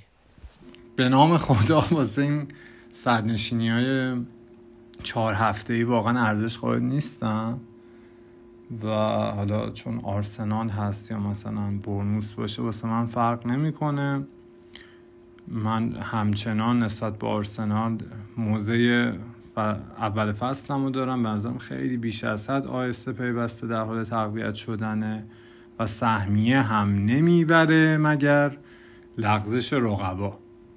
بله یه مثلا میتونم بگم ده درصد تا پنج درصد حضور گابریل ژسوس این تیمو قوی تر کرده، ولی حقیقتا واسه رویا پردازی خیلی باید بیشتر منتظر باشیم و ببینیم چیکار میکنن. به هر حال فوتبال آرتتا هم مربیه که نشون داده میخواد دنبال ثباته و بالانس به وجود بیاره، هم تو بحث دفاع هم تو بحث حمله. ممکنه یه اتفاقای عجیب و غریبی مثل اون فصل که لستر قهرمان شد برای آرسنال هم بیفته، ولی بخوایم نرمال به قضیه نگاه بکنیم همون اتفاقای فصل قبل بیفته برای لیور و مخصوصا سیتی، به نظر من نه، اصلا جا واسه هیچ نوع رویا پردازی نیست واسه آرسنال. تو خط هافبک همچنان خیلی مشکل دارن و اون خط حمله شون مثلا مخصوصا این ساکایی که اینقدر حالا دورش صحبت میشه و اینا اینا همچنان اون زهر کافی رو ندارن. مارتینلی چهار فصل ما منتظریم رونالدو ازش در بیاد، خب در نیومده. بله گابریل ژسوس این تیمو قوی تر کرده، ولی میگم مگر با لغزش رقبا از جمله چلسی که حالا تو ادامه میگم من شانسی واسش قائل نیستم. سوال دوم تو در مورد ناتینگهام فارست متوجه نشدم محمد رضا. ببین میخوام اینو بگم که ما دو نوع منطقه خرید داریم. حالا یه مثلا تیمای بزرگی مثل چلسی هم که حالا به اونم میرسیم صحبت میکنیم، باز اونم به نظرم یه مقدار افراطی بوده، گرچه خب یه مقدار تموم شدن همزمان قراردادهای بازیکن‌های مثل رودیگر و کریستنسن و امثال هم ضربه زد. ولی خب حالا تیمایی که دوباره به لیگ برتر برمیگردن یه دسته میان مثل شفیلد یونایتد، سال اول خرید نمیکنن موفق هم هستن، سال دوم یهو یه سقوط مطلقی دارن. یه دسته هم مثل ناتینگهام فارستن و فولام فکر میکنم دو هزار و هجده نوزده که یهو شروع شروع میکنن خریدای عجیب غریب کردن با یه رقمایی که حالا کمتر کسی فکرشو میکنه. این هر دو تا سیاسته، ولی من حالا شفیلد تو سال دوم، فولام سال اول، شاید فارست تو سال اول متاسفانه یا خوشبختانه اتفاق خوبی رو منجر نمیشه و عددا هم خیلی عجیب غریب بالا. ببین حقیقتش اینه که غیر استثناءاتی مثل همون نوریچ یا همون شفیلد که اونم اتفاقا استثناش به خاطر تاکتیکی بود، نه اینکه حالا واقعا مالکیت بخواد این تیم آسانسور باشه. اکثر تیما وقتی از چمپیونشیپ صعود میکنن به لیگ برتر واقعا هوادارشون انتظار داره که از این پولی که به دست میارن، چه از طریق حق پخش جایزه یه که میرسه به تیمای صعود کننده، یه کاری بکنن تیم بمونه. و میدونم بعضی موقع هم هستش که این اتفاقا نمیفته، ولی اتفاقا طبیعیه که اینقدر خرج میکنن. شفیلد مثلا کتان گفتی خوبم موند، نیمه اول جدولم تمام کرد، فصل اولش خریدم نکرد. خب دلیلش شخصی بود به نام کریس وایدلر مربیشون که خب یه فوتبال اتوبوسی رو ارائه میداد، خیلی اون کارهای تیمی و اینا مهم بود، اون بالانس رو تو تیمش پیدا کرده بود، نیاز اصلا به خرید نداشت. ولی خب ناتینگهام فارست مجبور از اون بودجه، حتی قبول دارم یکم روی اون بودجه هم گذاشته، خرج کرده که خب ناتینگهام فارست یکی از قدیمی ترین و پر افتخارترین تیم‌های انگلیسه، دو تا چمپیونز لیگ داره این تیم و خب معلوم انتظار هوادارش اینه که حالا بعد این همه سال ما رسیدیم باید کاری بکنید بمونید. و تو انگلیس هم حالا چه واقعا بخوان فریب بدن چه واقعا قصدشو داشته باشن، میبینیم که یه سری کارا میکنن که اون جو هواداری رو آروم بکنن و به نفع خودشون بیارن مالکا. و در مورد خریدا هم خب سیاستشون بازیکن بزرگ که نمیاد توی این تیم، مجبورن اتفاقا هم اتفاقا مثلا نیمکتشون هزینه بکنن که فشار لیگ برتر رو بتونن تحمل بکنن و هم بازیکنای ریستر، یعنی بازیکنای با قیمت کمتر بگیرن که عمق بدن به ترکیبشون. بله قبول دارم بازیکن خیلی بزرگی به این تیم نیومده، ولی خب اینم یه استراتژیه که به نظر من بهتره. مثلا ما بارها شاهد بودیم فولام قبلا میومد بازیکن ستاره‌های عجیب و غریب میگرفت، و ستاره که نه در حد مثلا اسم میتونم اینجوری بگم، ولی بازم موفق نمیشد. اتفاقا این استراتژی ناتینگهام فارست رو موفق میدونم و به نظرم میتونن خودشون رو حفظ بکنن کاملا توی این فصل دیگه برد. اما بریم اون ور بازار با سهیل هم همراه بشیم، حالا هم راجع به دو تا بحث مخصوصا بیشتر در مورد آرسنال هم برگردیم صحبت بکنیم. تفاوت آرسنال و ونگر و آرتتا تو صد بازی اول گفتم یه دونه پیروزی بیشتر ونگر بوده، منتها ونگر بیشتر مساوی کرده، آرتتا بیشتر باخته تو الباقی، ولی آرتتا بیشتر زده و بیشتر هم تیمش گل خورده و دوران گذاری که داره سپری میکنه متوسط گل زده یک و شصت و دو به یک و پنجاه و شش، ولی خب گل خورده ونگر هفتاد و یک صدام بوده، آرتتا یک و یازده، یعنی بیش از یک گل. این وسط هالند هم فکر کنم هتریک کرد جلوی همین ناتینگهام فارست عزیزمون که راجعش داشتیم صحبت میکردیم. سهیل آرسنال این فصل به قهرمانی نزدیکه؟ نه بابا اصلا چرا باید آرسنال رو در این کاتگوری ها چیز کنیم مقایسه کنیم. مثلا یه مثالی اولش خودتون گفتین لستر سیتی، اون سالی که لستر سیتی قهرمان شد به نظرم یکی از ضعیف‌ترین لیگ‌های تمام تمام تاریخ انگلستان رو شاهد بودیم. چلسی در واقعا یکی از اسکوادهای ضعیف خودش رو داشت، سیتی داشت بوس‌اندازی میکرد که دوران گواردیولا شروع بشه برای فصل بعدش، منچستر که اون دور باطلش از همون موقعش فکر کنم شروع شده بود دیگه، فن خاله اونا بودن، لیورپول هم که هنوز کلوپی فکر کنم نیومده بود اگه درست بگم یا سال اولش بود واقعا خاطرم آره، ولی درست نه براندن راجرز استاد بله. راجرز بود. خب معلومه اصلا توی یه, یه چیزی میگن تو شهر چی تو شهر یه... نه شهر کورای چیز اینا درسته، ولی همینو به همین به همین قانعیم ولش کن، من ذره مسئله خوب بلد نیستم، ولی انقدر بازار خالی بود که لستر سیتی اومد قهرمان شد و آرسنال تا هفته سی و پنج فکر کنم مدعی بود. بعد الان که نگاه میکنیم اصلا شرایط مشابه اون موقع نیست که ما بخوایم بازم آرسنال رو یه شانسی برش قائل باشیم. واقعا فکر کنم همه موافق باشیم که منچستر سیتی خودش رو جدا میکنه. تاتنهام به نظر من تاتنهام تنها رقیب مستقیمیه که میتونه این تیمو به چالش بکشه و تاتنهام و لیورپول برای دومی میجنگن.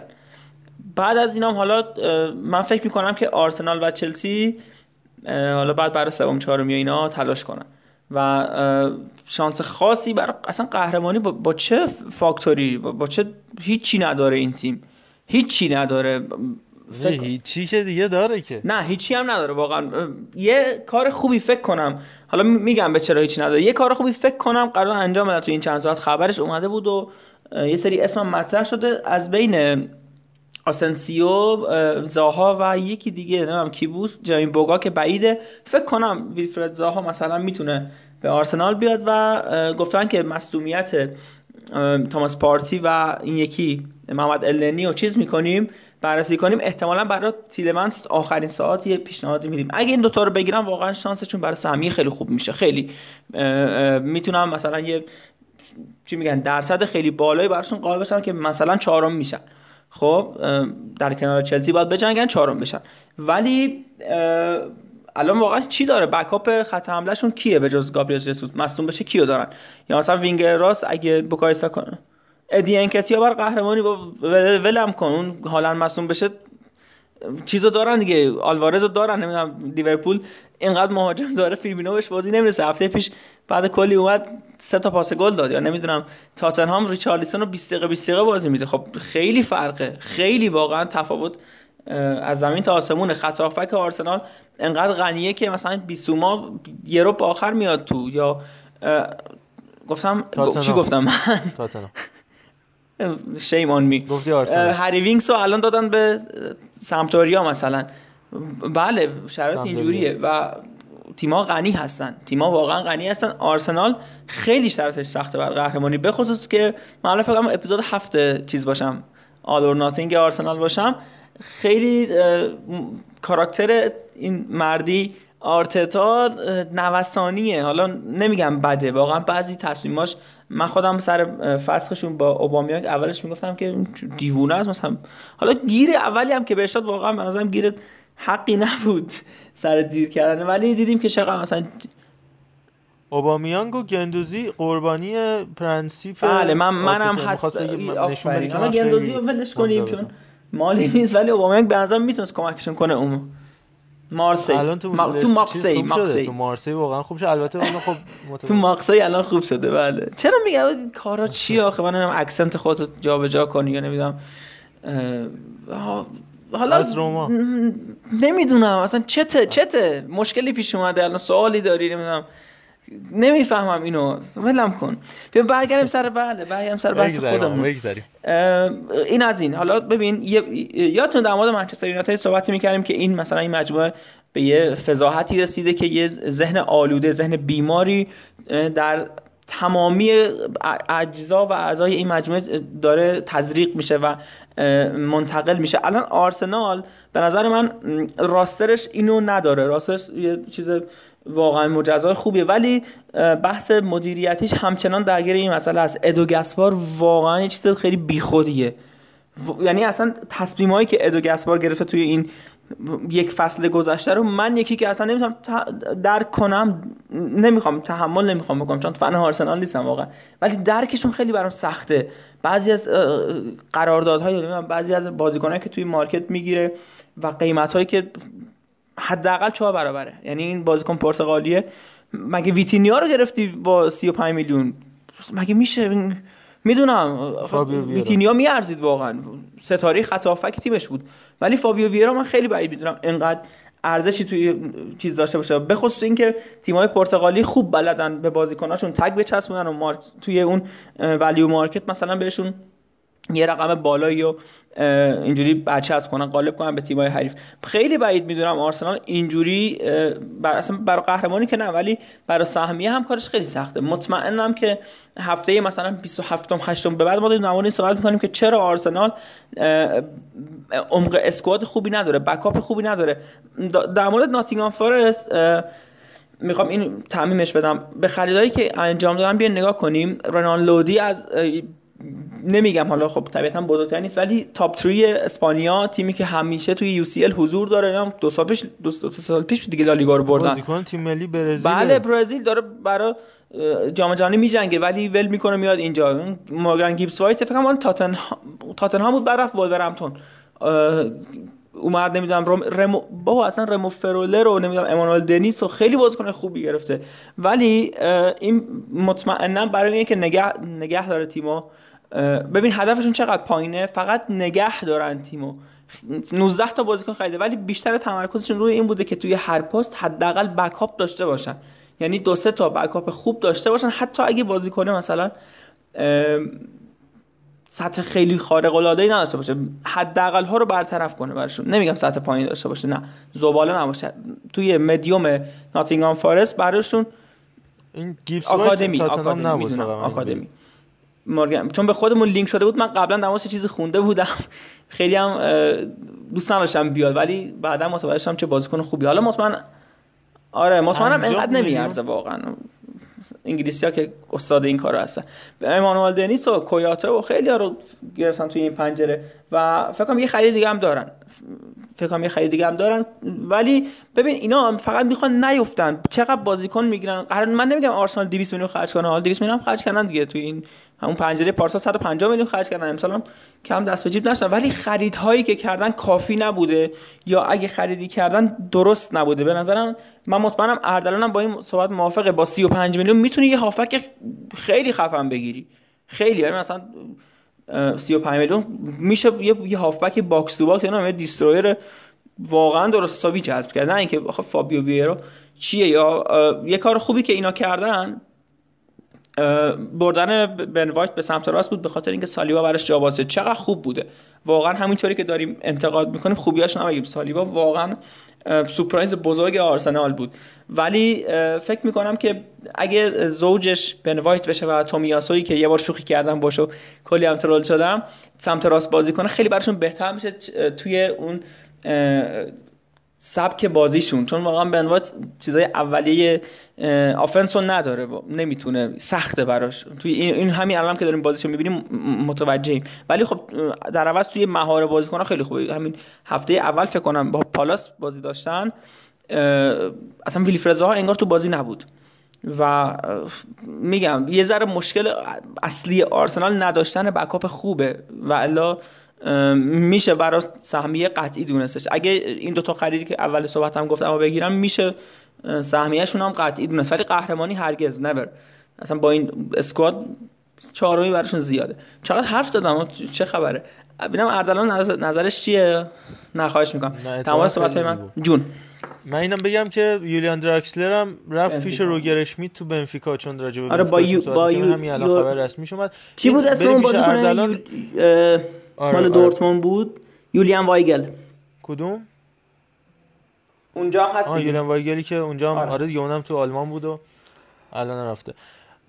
بریم پیش اردلان که وصلش هم بکنیم به چلسی ممانه انتهای بس. فقط این ماجرا هم بگم که خب لستر که اگه تیلمنسو بگیرن دیگه واقعا لخ میشه. من نمیدونم چرا گلرم نخرید، چه چه اصراری که از دنی وارد استفاده کنه، ولی تو بازاری که روبن نوشو با حد فکر کنم حد اکثر با هفتاد هشتاد تا دیگه میتونستی بیاری و ولز هم میداد پنجاه تا به گیبس وایت میدی و خب نمیدونم این پول عجیب و غریبی که الان مثلا به ولورهمپتون رسیده راجبش صحبت کردیم و از اون ور حالا تو چلسی هم الان بریم پیش اردلان که راجب هم صحبت‌های سهیل اگر نکته‌ای داره هم راجب چلسی که نود تا فوفانا قرارداد هفت ساله شش ساله هفت ساله و حالا عجیب و غریبه واقعا. اعداد تو روز آخر خیلی بالا میره، قیمت هم خیلیشون کاذبه با توجه به نیازی که اون تیمه داره و میدونن اون پول رو مثلا تادبولیه داره، میگن آقا این تیغه میبره بذار ببریم. یوشکو گواردیول نود میلیون یا همین وسلی فوفانا که راجع بهش صحبت کردیم خیلی اعداد.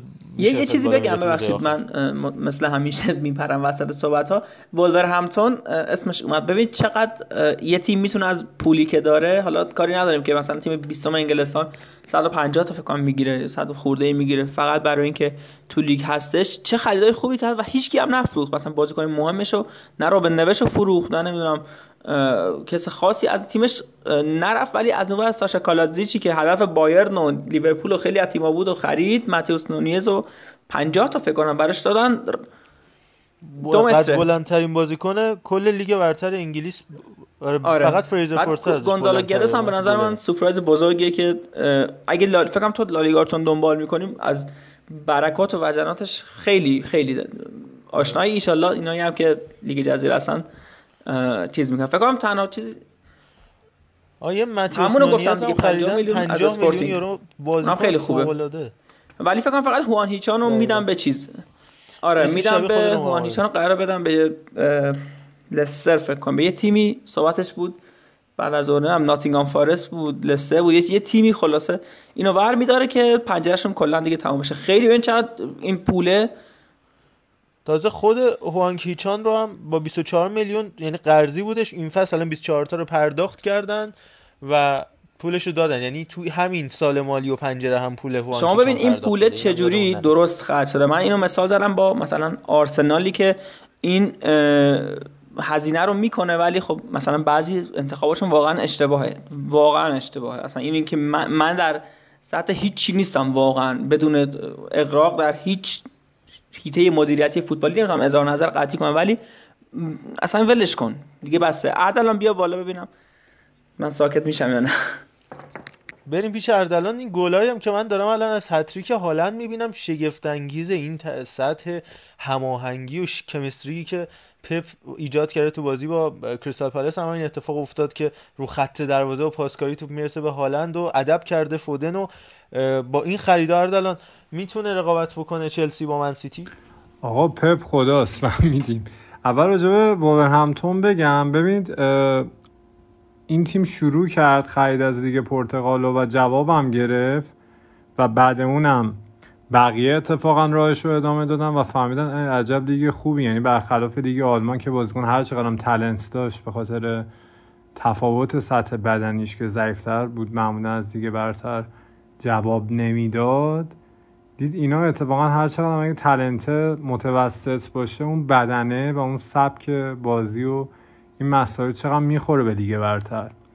و ایراد ولورهمپتون اینه که خب میدونید یه سری پرتغالیا داستان دارن تو این باشگاه، این آبسسشون رو مربیای پرتغالی و اون سبک حالا ضد فوتبال به قول معروف، اگه سینا دوباره نشنوه و ناراحت نشه، اون ضد فوتبال به نظرم حیف میکنه این بازیکن‌ها رو و واقعا بهتر از این میتونن بازی بکنن. گرچه حالا بعضیا میگن واسه مقطع فعلیشون مناسبه، ولی خب مثلا چرا تو با داشتن نویس و با داشتن ماتئوس نونز نیا یه فوتبال مالکانه رو به جلو رو حداقل جلوی تیم‌های ضعیف‌تر از خودت امتحان بکنی؟ خب چیزی که مربی پرتغالی معمولا روش سررشته ندارن اتفاق، ولی خب من گفتم فصل قبلم نشون داده آی سیلوا که میتونه به این شکلم بازی بکنه. من دوست دارم بهتر ببینم وقتی بازی کنی مثل ماتئوس نونز داری، یعنی باید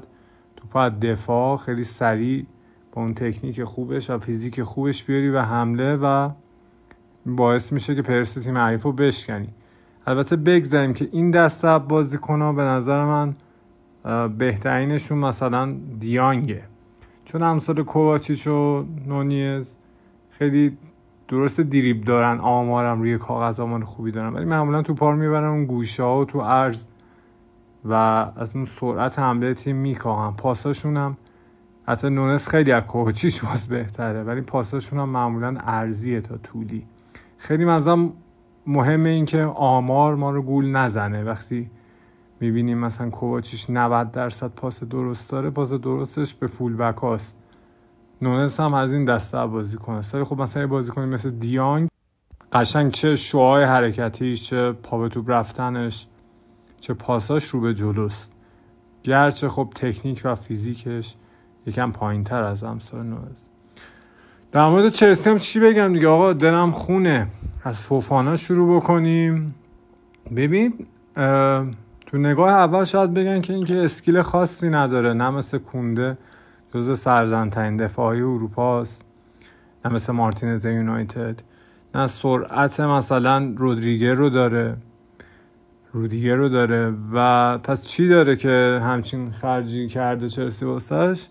ببینید فصل قبل که کلا بازی نکرد به خاطر اون مسئولیت رباط صلیبی، ولی چیزی که قبل اون داشت ارائه میداد یه دوندگی بسیار زیاد، خشونت بسیار زیاد، یعنی اصلا از این مدافعا نیستش که بشینه تو محوطه تا حالا تیم حریف توپ بریزه میخواد یه کاری بکنه، همین رو خط نیمه و بیرون محوطه میاد با خشونت بالا تک میزنه، یعنی یک لحظه این بچه آروم و قرار نداره.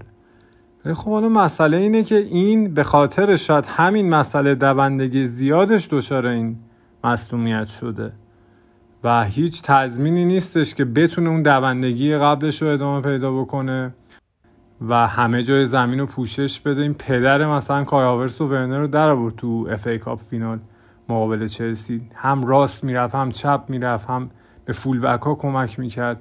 پس اگر قیمتش انقدر زیادش زیاد هستش و میپرسن چه سوپر پاوری داره یا داشته، سوپر پاورش همین دوندگی و خشونت خیلی زیادشه که میدونم به چهرش و فیزیکش خیلی نمیخوره، ولی خیلی ریلکس میاد همه جای زمین تک میزنه و آروم و قرار نداره.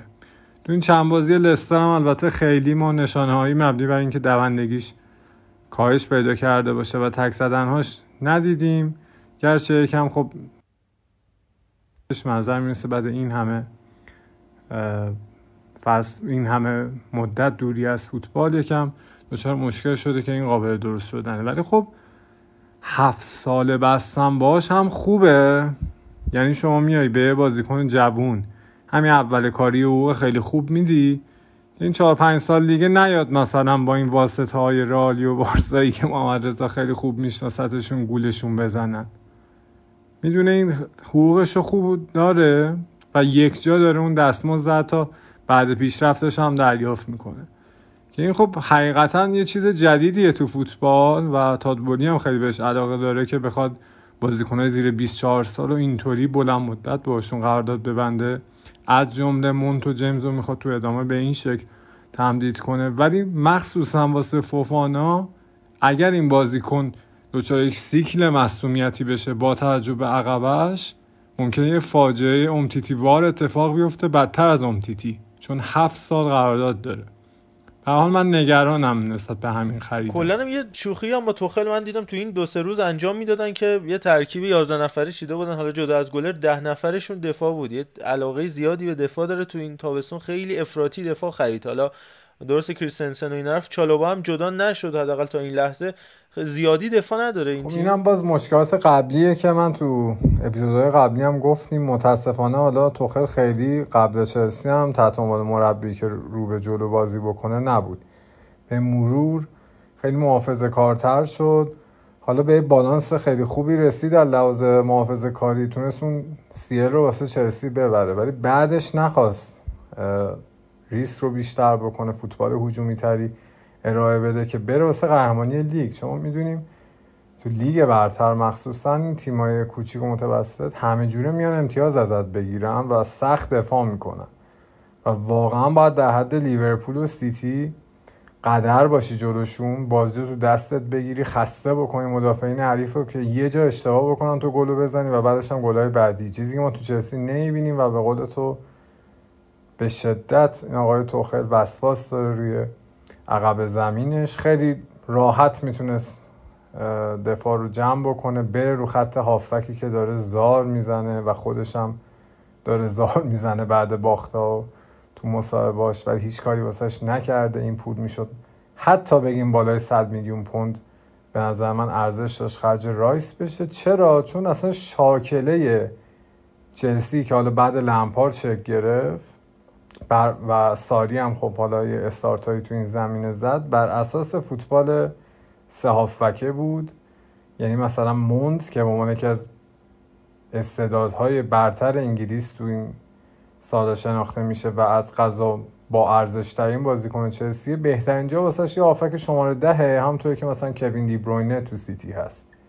ولی داریم میبینیم که توخل متاسفانه واسه این که به نظر من میخواد شبیه به کلوب و پپ نباشه و حالا دیگه یه اسمی در کرده و میخواد به قول خیلیا فلسفه خودشو بسازه، کاملا میخواد یه فوتبال و چینش و فلسفه متفاوتی ارائه بده، در صورتی که خب این دوتا تیم نشون دادن راه برتری تو دیگه برتر چیه. حالا توخل میخواد لقمه رو دور دهنش بچرخونه، سه دفاع و پنج دفاعش رو تقویت کنه، به کنتر نشون بده که تو سه دفاعه ازش بهتره. بعد حالا به نظر من میخواد بره سراغ چهار چهار دو بیشتر این فصل، که خب این دلیل باختای اخیر چلسی بوده، یه سیستم جدید و بدون داشتن حداقل‌ها. یعنی مثلا تو وقتی داری چهار چهار دو بازی میکنی اونم خطی، حداقل باید یه هافبک دفاعی قدر داشته باشی که جلو ضد حمله‌ها وایسه، نه مثل جورجینیو به راحتی دریبل بخوره و ثمرش بشه گل دومی که دیشب چلسی خورد.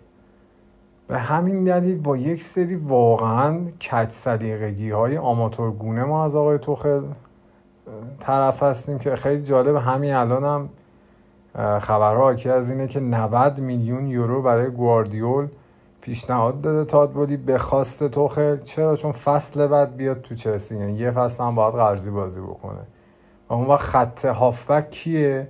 لوفتوسی که لوفتوسی که حالا یک فصل درخشید توی پست هشت نظر ساریو برده دبل پیوت، جورجینیویی که بارها و بارها ناکارآمدی خودش رو نشون داده مخصوصا به صورت پیوت.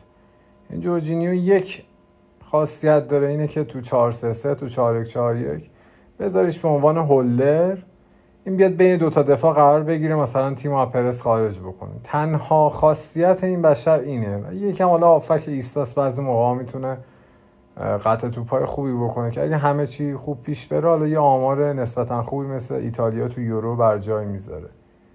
توخل ضعف جورجینیو، مسئولیت‌های بی‌امان کانته به نظر من تمام شده رو ندیده و به قول تو همین جوری داره دفاع میخره و تو خط حمله بسیار سلیقش بد هست. به نظر من اوبامیانگ یکی از بدترین خریدها میشه، اصلا باورم نمیشه همچین بازیکنی و اونم با فک شکست چلسی میخواست واسش اقدام بکنه.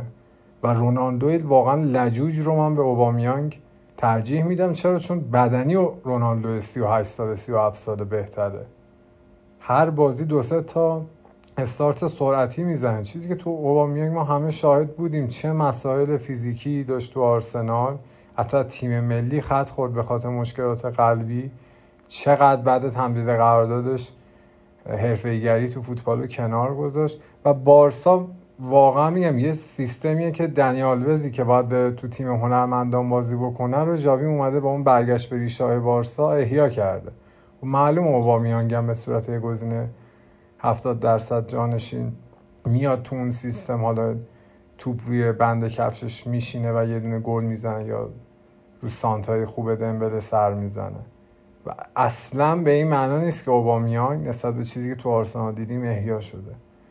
و در آخر هم بگم همون مشکلی که من اول فصل پیش بینی میکردم به بدترین شکل اتفاق افتاد.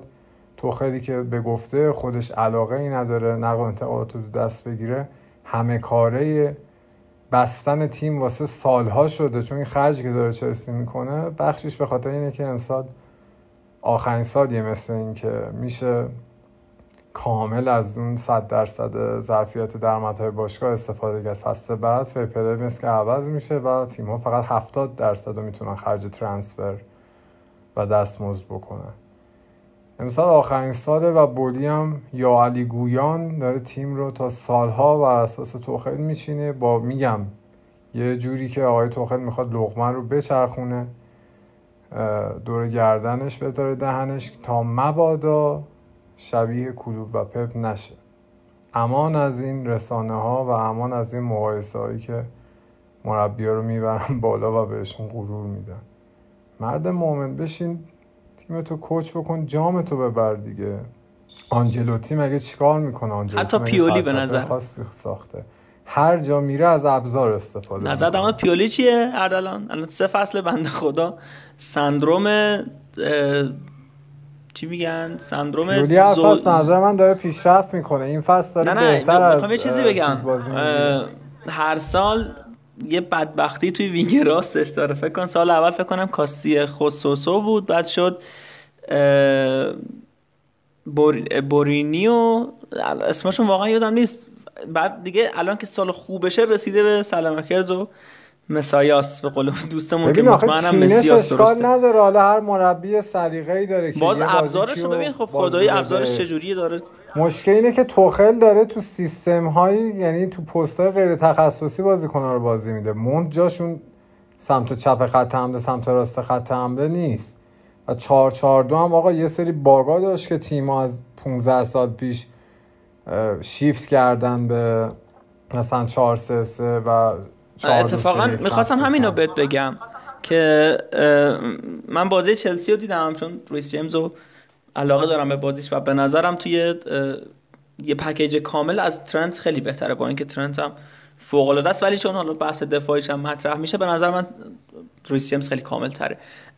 این بازی این هفته که باخت منظورمه به, به لیدز فکر کنم، اصلا نمیفهمش خب تو چرا مدافع حالا فول بک راست یا وینگ بک راست رو میذاری دفاع وسط، بعد لوفتوس چیکو میذاری اونجا. که ببین سیستمی که تو بازی میکنی چهار سه سه نیست که بگیم با یه بازیکنی حالا آلترناتیو هر کی باشه اصلا گلر سوم باشه بذاری توی اون پسته روی بقیه شماتیک تاثیر منفی نذاره. خب یهو سیستم تو سه چهار دو یک مثلا وقتی یه همچین تغییری توی چینش میدی همه تیم تحت تاثیر قرار میگیره، همه اون درخته خراب میشه و همه تیمت به جای بدی سوق داده میشه. خب الان دلایل داره، یه دفاع کناری مثلا لفتوس آره آر سی بی یا دفاع کناری که جیمز بازی درسته میکنه تو خیلی داره نشون میده من یه دونه سرعتیشو میخوام، فوفانا رو مثلا ترجیح کنین توش، ولی حالا مشکلات واقعا بیش از حده. تا لفتوس چیک اون سمت خوب بازی میکنه، یعنی سه چهار دو یکی که جیمز لوفتوس چیک باشن سمت راستش من خب این خب اون بازی لافتاستیک چیز بود دیگه، نه دیگه لافتاستیک لافتاستیک چیز بود، وینگ بک راست. آره ببین ظرفیت واقعا نمیتونه، با اینکه سمت راست خوبیه ولی وینگ بک نیست. چی میگی؟ نه ولی ببین یارو مردی به قول شما میخواد اول گل نخوره دیگه، یعنی تو باید رویکردها رو ببینی. میگه من سزار رو بذارم دفاع کناری آر سی بی، گل رو میخورم، بازی رو از دست میدم. حالا هر چقدر هم ریس جیمز بخواد نفوذ بکنه، یعنی این اصلا امید نداشت به سم وقتی لوفتوسچیک میذاره به عنوان وینگ بک، امید نداشت. حالا بگذاریم که از این سه دفاع هم میخواد شیفت بکنه آقای توخل، یه چهار چهار دو خطی شبیه چهار چهار دوهای آقای سیمونه اجرا بکنه. کلا چهار چهار دو مثل که داره ترند میشه، مخصوصا شیفت بکنه. الان الان الگری شیفت کنه، الان که این همه مدافع وسط گرفته میخواد شیفت کنه روی چهار چهار دو، مگه دیوانه هست؟ نه خب دو تا گرفته دیگه، سیلوا که تو چهار دفاعه جواب نمیده، فوفانا و کولیبالی میشن دفاع وسط های چلسی واسه چهار چهار دو. کماکان از سه دفاع هم استفاده میکنه مخصوصا جلوی تیمای بزرگتر، ولی میخواد فلسفه چهار چهار دو خودشو جا بندازه که برتری پرتعداد وسط زمینه، اونقدر پاس بدیم وسط زمین که تیم حریف بخواد پرس بکنه، فضای پشتش خالی بشه و گل بزنه. این تاکتیک آقای توخل. یه بحثی بود که کوکوره، میدونم یه بحثی بود که کوکوره رو ممکنه به خاطر اینکه به چیلول بازی برسه بذاره لفت سی بی، بعد مثلا ال دبلیو بیش بشه حالت سه دفاعه، ممکنه ال سی بی باشه، بله دفاع کناری سمت چپ باشه کوکوریا و چیلول هم بهش بازی برسه. کوکوریا هم خریده، حالا قیمتش بد بود از این لحاظ که دو پستو پوشش میده و حتی تو فول بک هم با چیلول فرق داره، یعنی چیلول خیلی فول بکی نیست که لب خط حرکت بکنه، ولی کوکوریا با اینکه حالا خیلی مهارت‌های سانتو شوت چیلولو نداره ولی استاد لبه خط حرکت کردنه. وقتی توخل وینگر نمیذاره، این خلای عرض داشتن مثلا سمت چپ رو کوکوریا میتونه تا حد خیلی خوبی فراهم بکنه. ببین تک به تک بازیکن‌های خوبی گرفته چلسی، من نمیتونم بگم فوفانا بده، نمیتونم بگم کوکوریا بده، ولی قیمت و در کنارش بازیکنایی که از دست داده. ورنر بیست میلیون، ورنر همین دیشب هتریک کرد، بیست میلیون واقعا شیرینی سر قرارداد ایجنت ها هم نمیشه. اینجور مسائل رو در کنار هم میبینی و اون پازد میخواد اینا رو به چه شکل بازی بده. چهار چهار دو رو میخواد بیاره از پستوی انباری تاکتیک مربی رو برداره، یکم سیغلش بده، با تاکتیک های خودش خاطی کنه، بگه اگه آقای کلوب گگن پرسینگ داره و پپ گواردیولا اون فوتبال معروف خودش رو داره، منم چهار چهار دو رو احیا کردم، منم یک پپیم، پپم اومد اون تیکی تاکا رو احیا کرد تو بارسا چهار سه سه. من این سوالو پرسم از دردل واقعا جانم بفهم، میخوام یه سوال پرسم، فکر کنم نبودی اون موقع که داشتیم اینو صحبت می‌کردیم، برام جالب میشه اینکه مثلا لیورپول نه تا به ساوثهمپتون زد، یا همین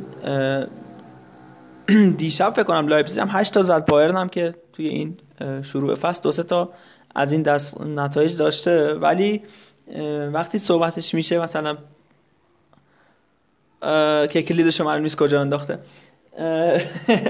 که حالا قبلا مثلا رئال و بارسا این کارو میکردن یا حتی یوونتوس، من یادمه میلان کم و بیش توی توی لیگ‌های دیگه میخوام بگم اینو دیدیم، ولی وقتی که ماجرایش توی لیگ انگلستان رخ میده همه میگن که واو this is football فلان اینجوری، ولی مثلا توی لیگ دیگه میبینی میگه فارمر لیگ و نمیدونم این دست صحبت و نظر خودت چیه. بحثو بذاریم واسه یه شب دیگه، چون محمد رضا هم من باهاش تو گروه چتمون صحبت کردیم، واقعا خیلی تمام درد چت هم طول کشید.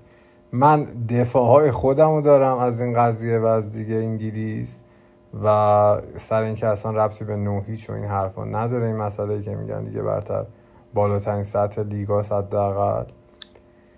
ولی فقط یک جمله میگم، لیورپول بعد سالها این کارو میکنه، ولی یکی مثل بارسلونا تو اولین فصل یا دومین فصل مربیش میاد مثلا تیم گری نویلو به اون شکل مجازات میکنه. یعنی این لیورپول و این سیتی واقعا به بلوغ خیلی خاصی رسیدن تو حتی دیگه برتر، اینه که اینقدر دست نیافتنی هم و واقعا سطحشون نسبت به بقیه تیم‌ها بالا رفته که حالا اینجور اتفاقا میفته. البته جلوی چه مربی اتفاق افتاده؟ مربی انگلیسی که من بارها گفتم یه دونه باگ داشته باشه لیگ انگلیس اینه که در کنار تمام این خرچ‌ها و بازیکنان خوبی که تو این لیگ میان، آقا قید مربی انگلیسی رو بزنید تا موقعی که کامل حتی از لمپارد و جراردش دست نشورید، غیر از آقای عشق‌ها، ادی‌ها که من خیلی واسهشون احترام قائلم، جزء مربی متفاوت لیگ برتره، غیر ایشون دست از همه اون مربیانی که میخوان اون فوتبال سنتی و فیزیکی انگلیسی و حالا با یکم صیقل و رنگامیزی مدرن بخورده هوادارا بدن، دست از اینا بردارید. اینها به تنهایی باعث میشن که این خرچ‌ها به نتیجه نرسه و مربی انگلیسی رو من تنها نقطه ضعف این لیگ میدونم. بسیار زیبا. این بحث رو حتما باید مفصل توی یه هفته‌ای که فیفا دی باشه بشینیم راجع بهش صحبت کنیم. خیلی قشنگ دو سه ساعت جای بحث داره، مثالای عجیب غریب میشه آورد، هم اینوری هم اونوری، مثل مثالی که اردلان زد راجع به گرینویل، مثل اون چیزی که حالا من با صحبتایی که انجام میدادم با اردلان که مثلا آلمریات ستارش عمر صدیقه، نمیدونم چه اتفاقی برای لیدز، برای وولورهمپتون، برای فارست میفته، خیلی مفصله، باید بشینیم صحبت کنیم سر زمان خودش دیگه. جمع تقریبا میشه گفت خدافزی، برنامه خدافزیه. راجع به بایرن هفته بعد مفصل صحبت میکنیم. یه بازی همین الان داره انجام میده، درخشش ماتیاس تل با ویکتوریا کلن، این هفته هم با اونیون برلینی بازی داره که باهاش هم امتیاز، بعدم با بایرن با اینتر که کامل میشه راجع به بایرن صحبت کرد. با تشکر از کلید آقای یانزوما، آقای اینیاکی ویلیامز هم دویست و سی و شش بازی در نهایت پایان رکورد فوق‌العاده‌اش بود و مصدوم شد، شاید جام جهانی رو هم از دست بده. پایان این اپیزود ما در همین لحظه اعلام میشه. من صحبت پایانی بکنم، بچه‌ها خدافظیشون انجام بدن. این که اینستاگرام ما رو حتما دنبال بکنید، توتال فودکست شناسی ما در همه شبکه‌های اجتماعی من جمله توییتر و همینطور کانال تلگرامی ما که تیزرها و بخش خاصمون رو اونجا میذاریم، گروه چت و لیگ فوتبال فانتزی مون رو فراموش نکنید. رفتم اول، یعنی با این هتریک هالند تو این تقریبا دویست نفری هستیم تو لیگ. فعلا صدرنشینم تا از فرصت استفاده بکنم. فانتزی چمپیونز لیگ رو هم تو این هفته راه اندازی می‌کنیم و لینکش رو در گروه میذاریم که اونجا هم یه رقابت خیلی خوبی بتونیم ایجاد بکنیم. کار داریم با هم دیگه، تارمی و آزمونینا هم ور ندارید لطفاً. وطن پرستی شما گل نکنه، چون خودم زخم خورده این مطلب هستم. تارمی هم آقای عیسی زاده عزیز لطفاً نخرید، من دیگه چیزی برای گفتن ندارم. از من خدا نگهدار. عطسا این توتال فودکست رو فراموش نکنید، برامون تو کست باکس کامنت. من خیلی خوشحال شدم که بعد از مدت‌ها صحبت کردیم و واقعا باعث غرور بود برام که در این جمع حضور داشتم و یه تشکری هم می‌کنم از همه شما که همراه ما هستید از فصل گذشته که من بودم. همتون رو باهاتون آشنا شدم، اونایی که کامنت گذاشتن و حتی توی پلتفرم‌های دیگه با خودم حرف زدن، خیلی باعث خوشحالی برام. همینم باعث شده که ما الان امثال پادکست‌هایی مثل هیر وی گو رو رقیب خودمون بدونیم و توی این مسیر با اونها رقابت کنیم. خیلی من واقعا تشکر میکنم از همتون. اینو شوخی کردم، جدی نگیرید. مخلصم دیگه از این حرفا. یا علی خدافظ. آیا آخری تو رو خدا جدی نگیرید، خواهش میکنم جدی نگیرید. قربون شما، خیلی شوخی بود. ما خودمون هم رقیب خودمون نیستیم. خیلی چاکرم، قربون شما. اردلان متاسفانه دچار قطعی شد، باهاش خداحافظی میکنیم و همینطور با شما تا فوتبال فارسی و اپیزود یه پرومام الان بگم، موقعیت مهدی که مفصل راجع به لیگ ایران و فدراسیون حرف داریم براتون. خدا نگهدار. موقعیت مهدی رو بشنوید، چیز خوبی خواهد. خدا نگهدار.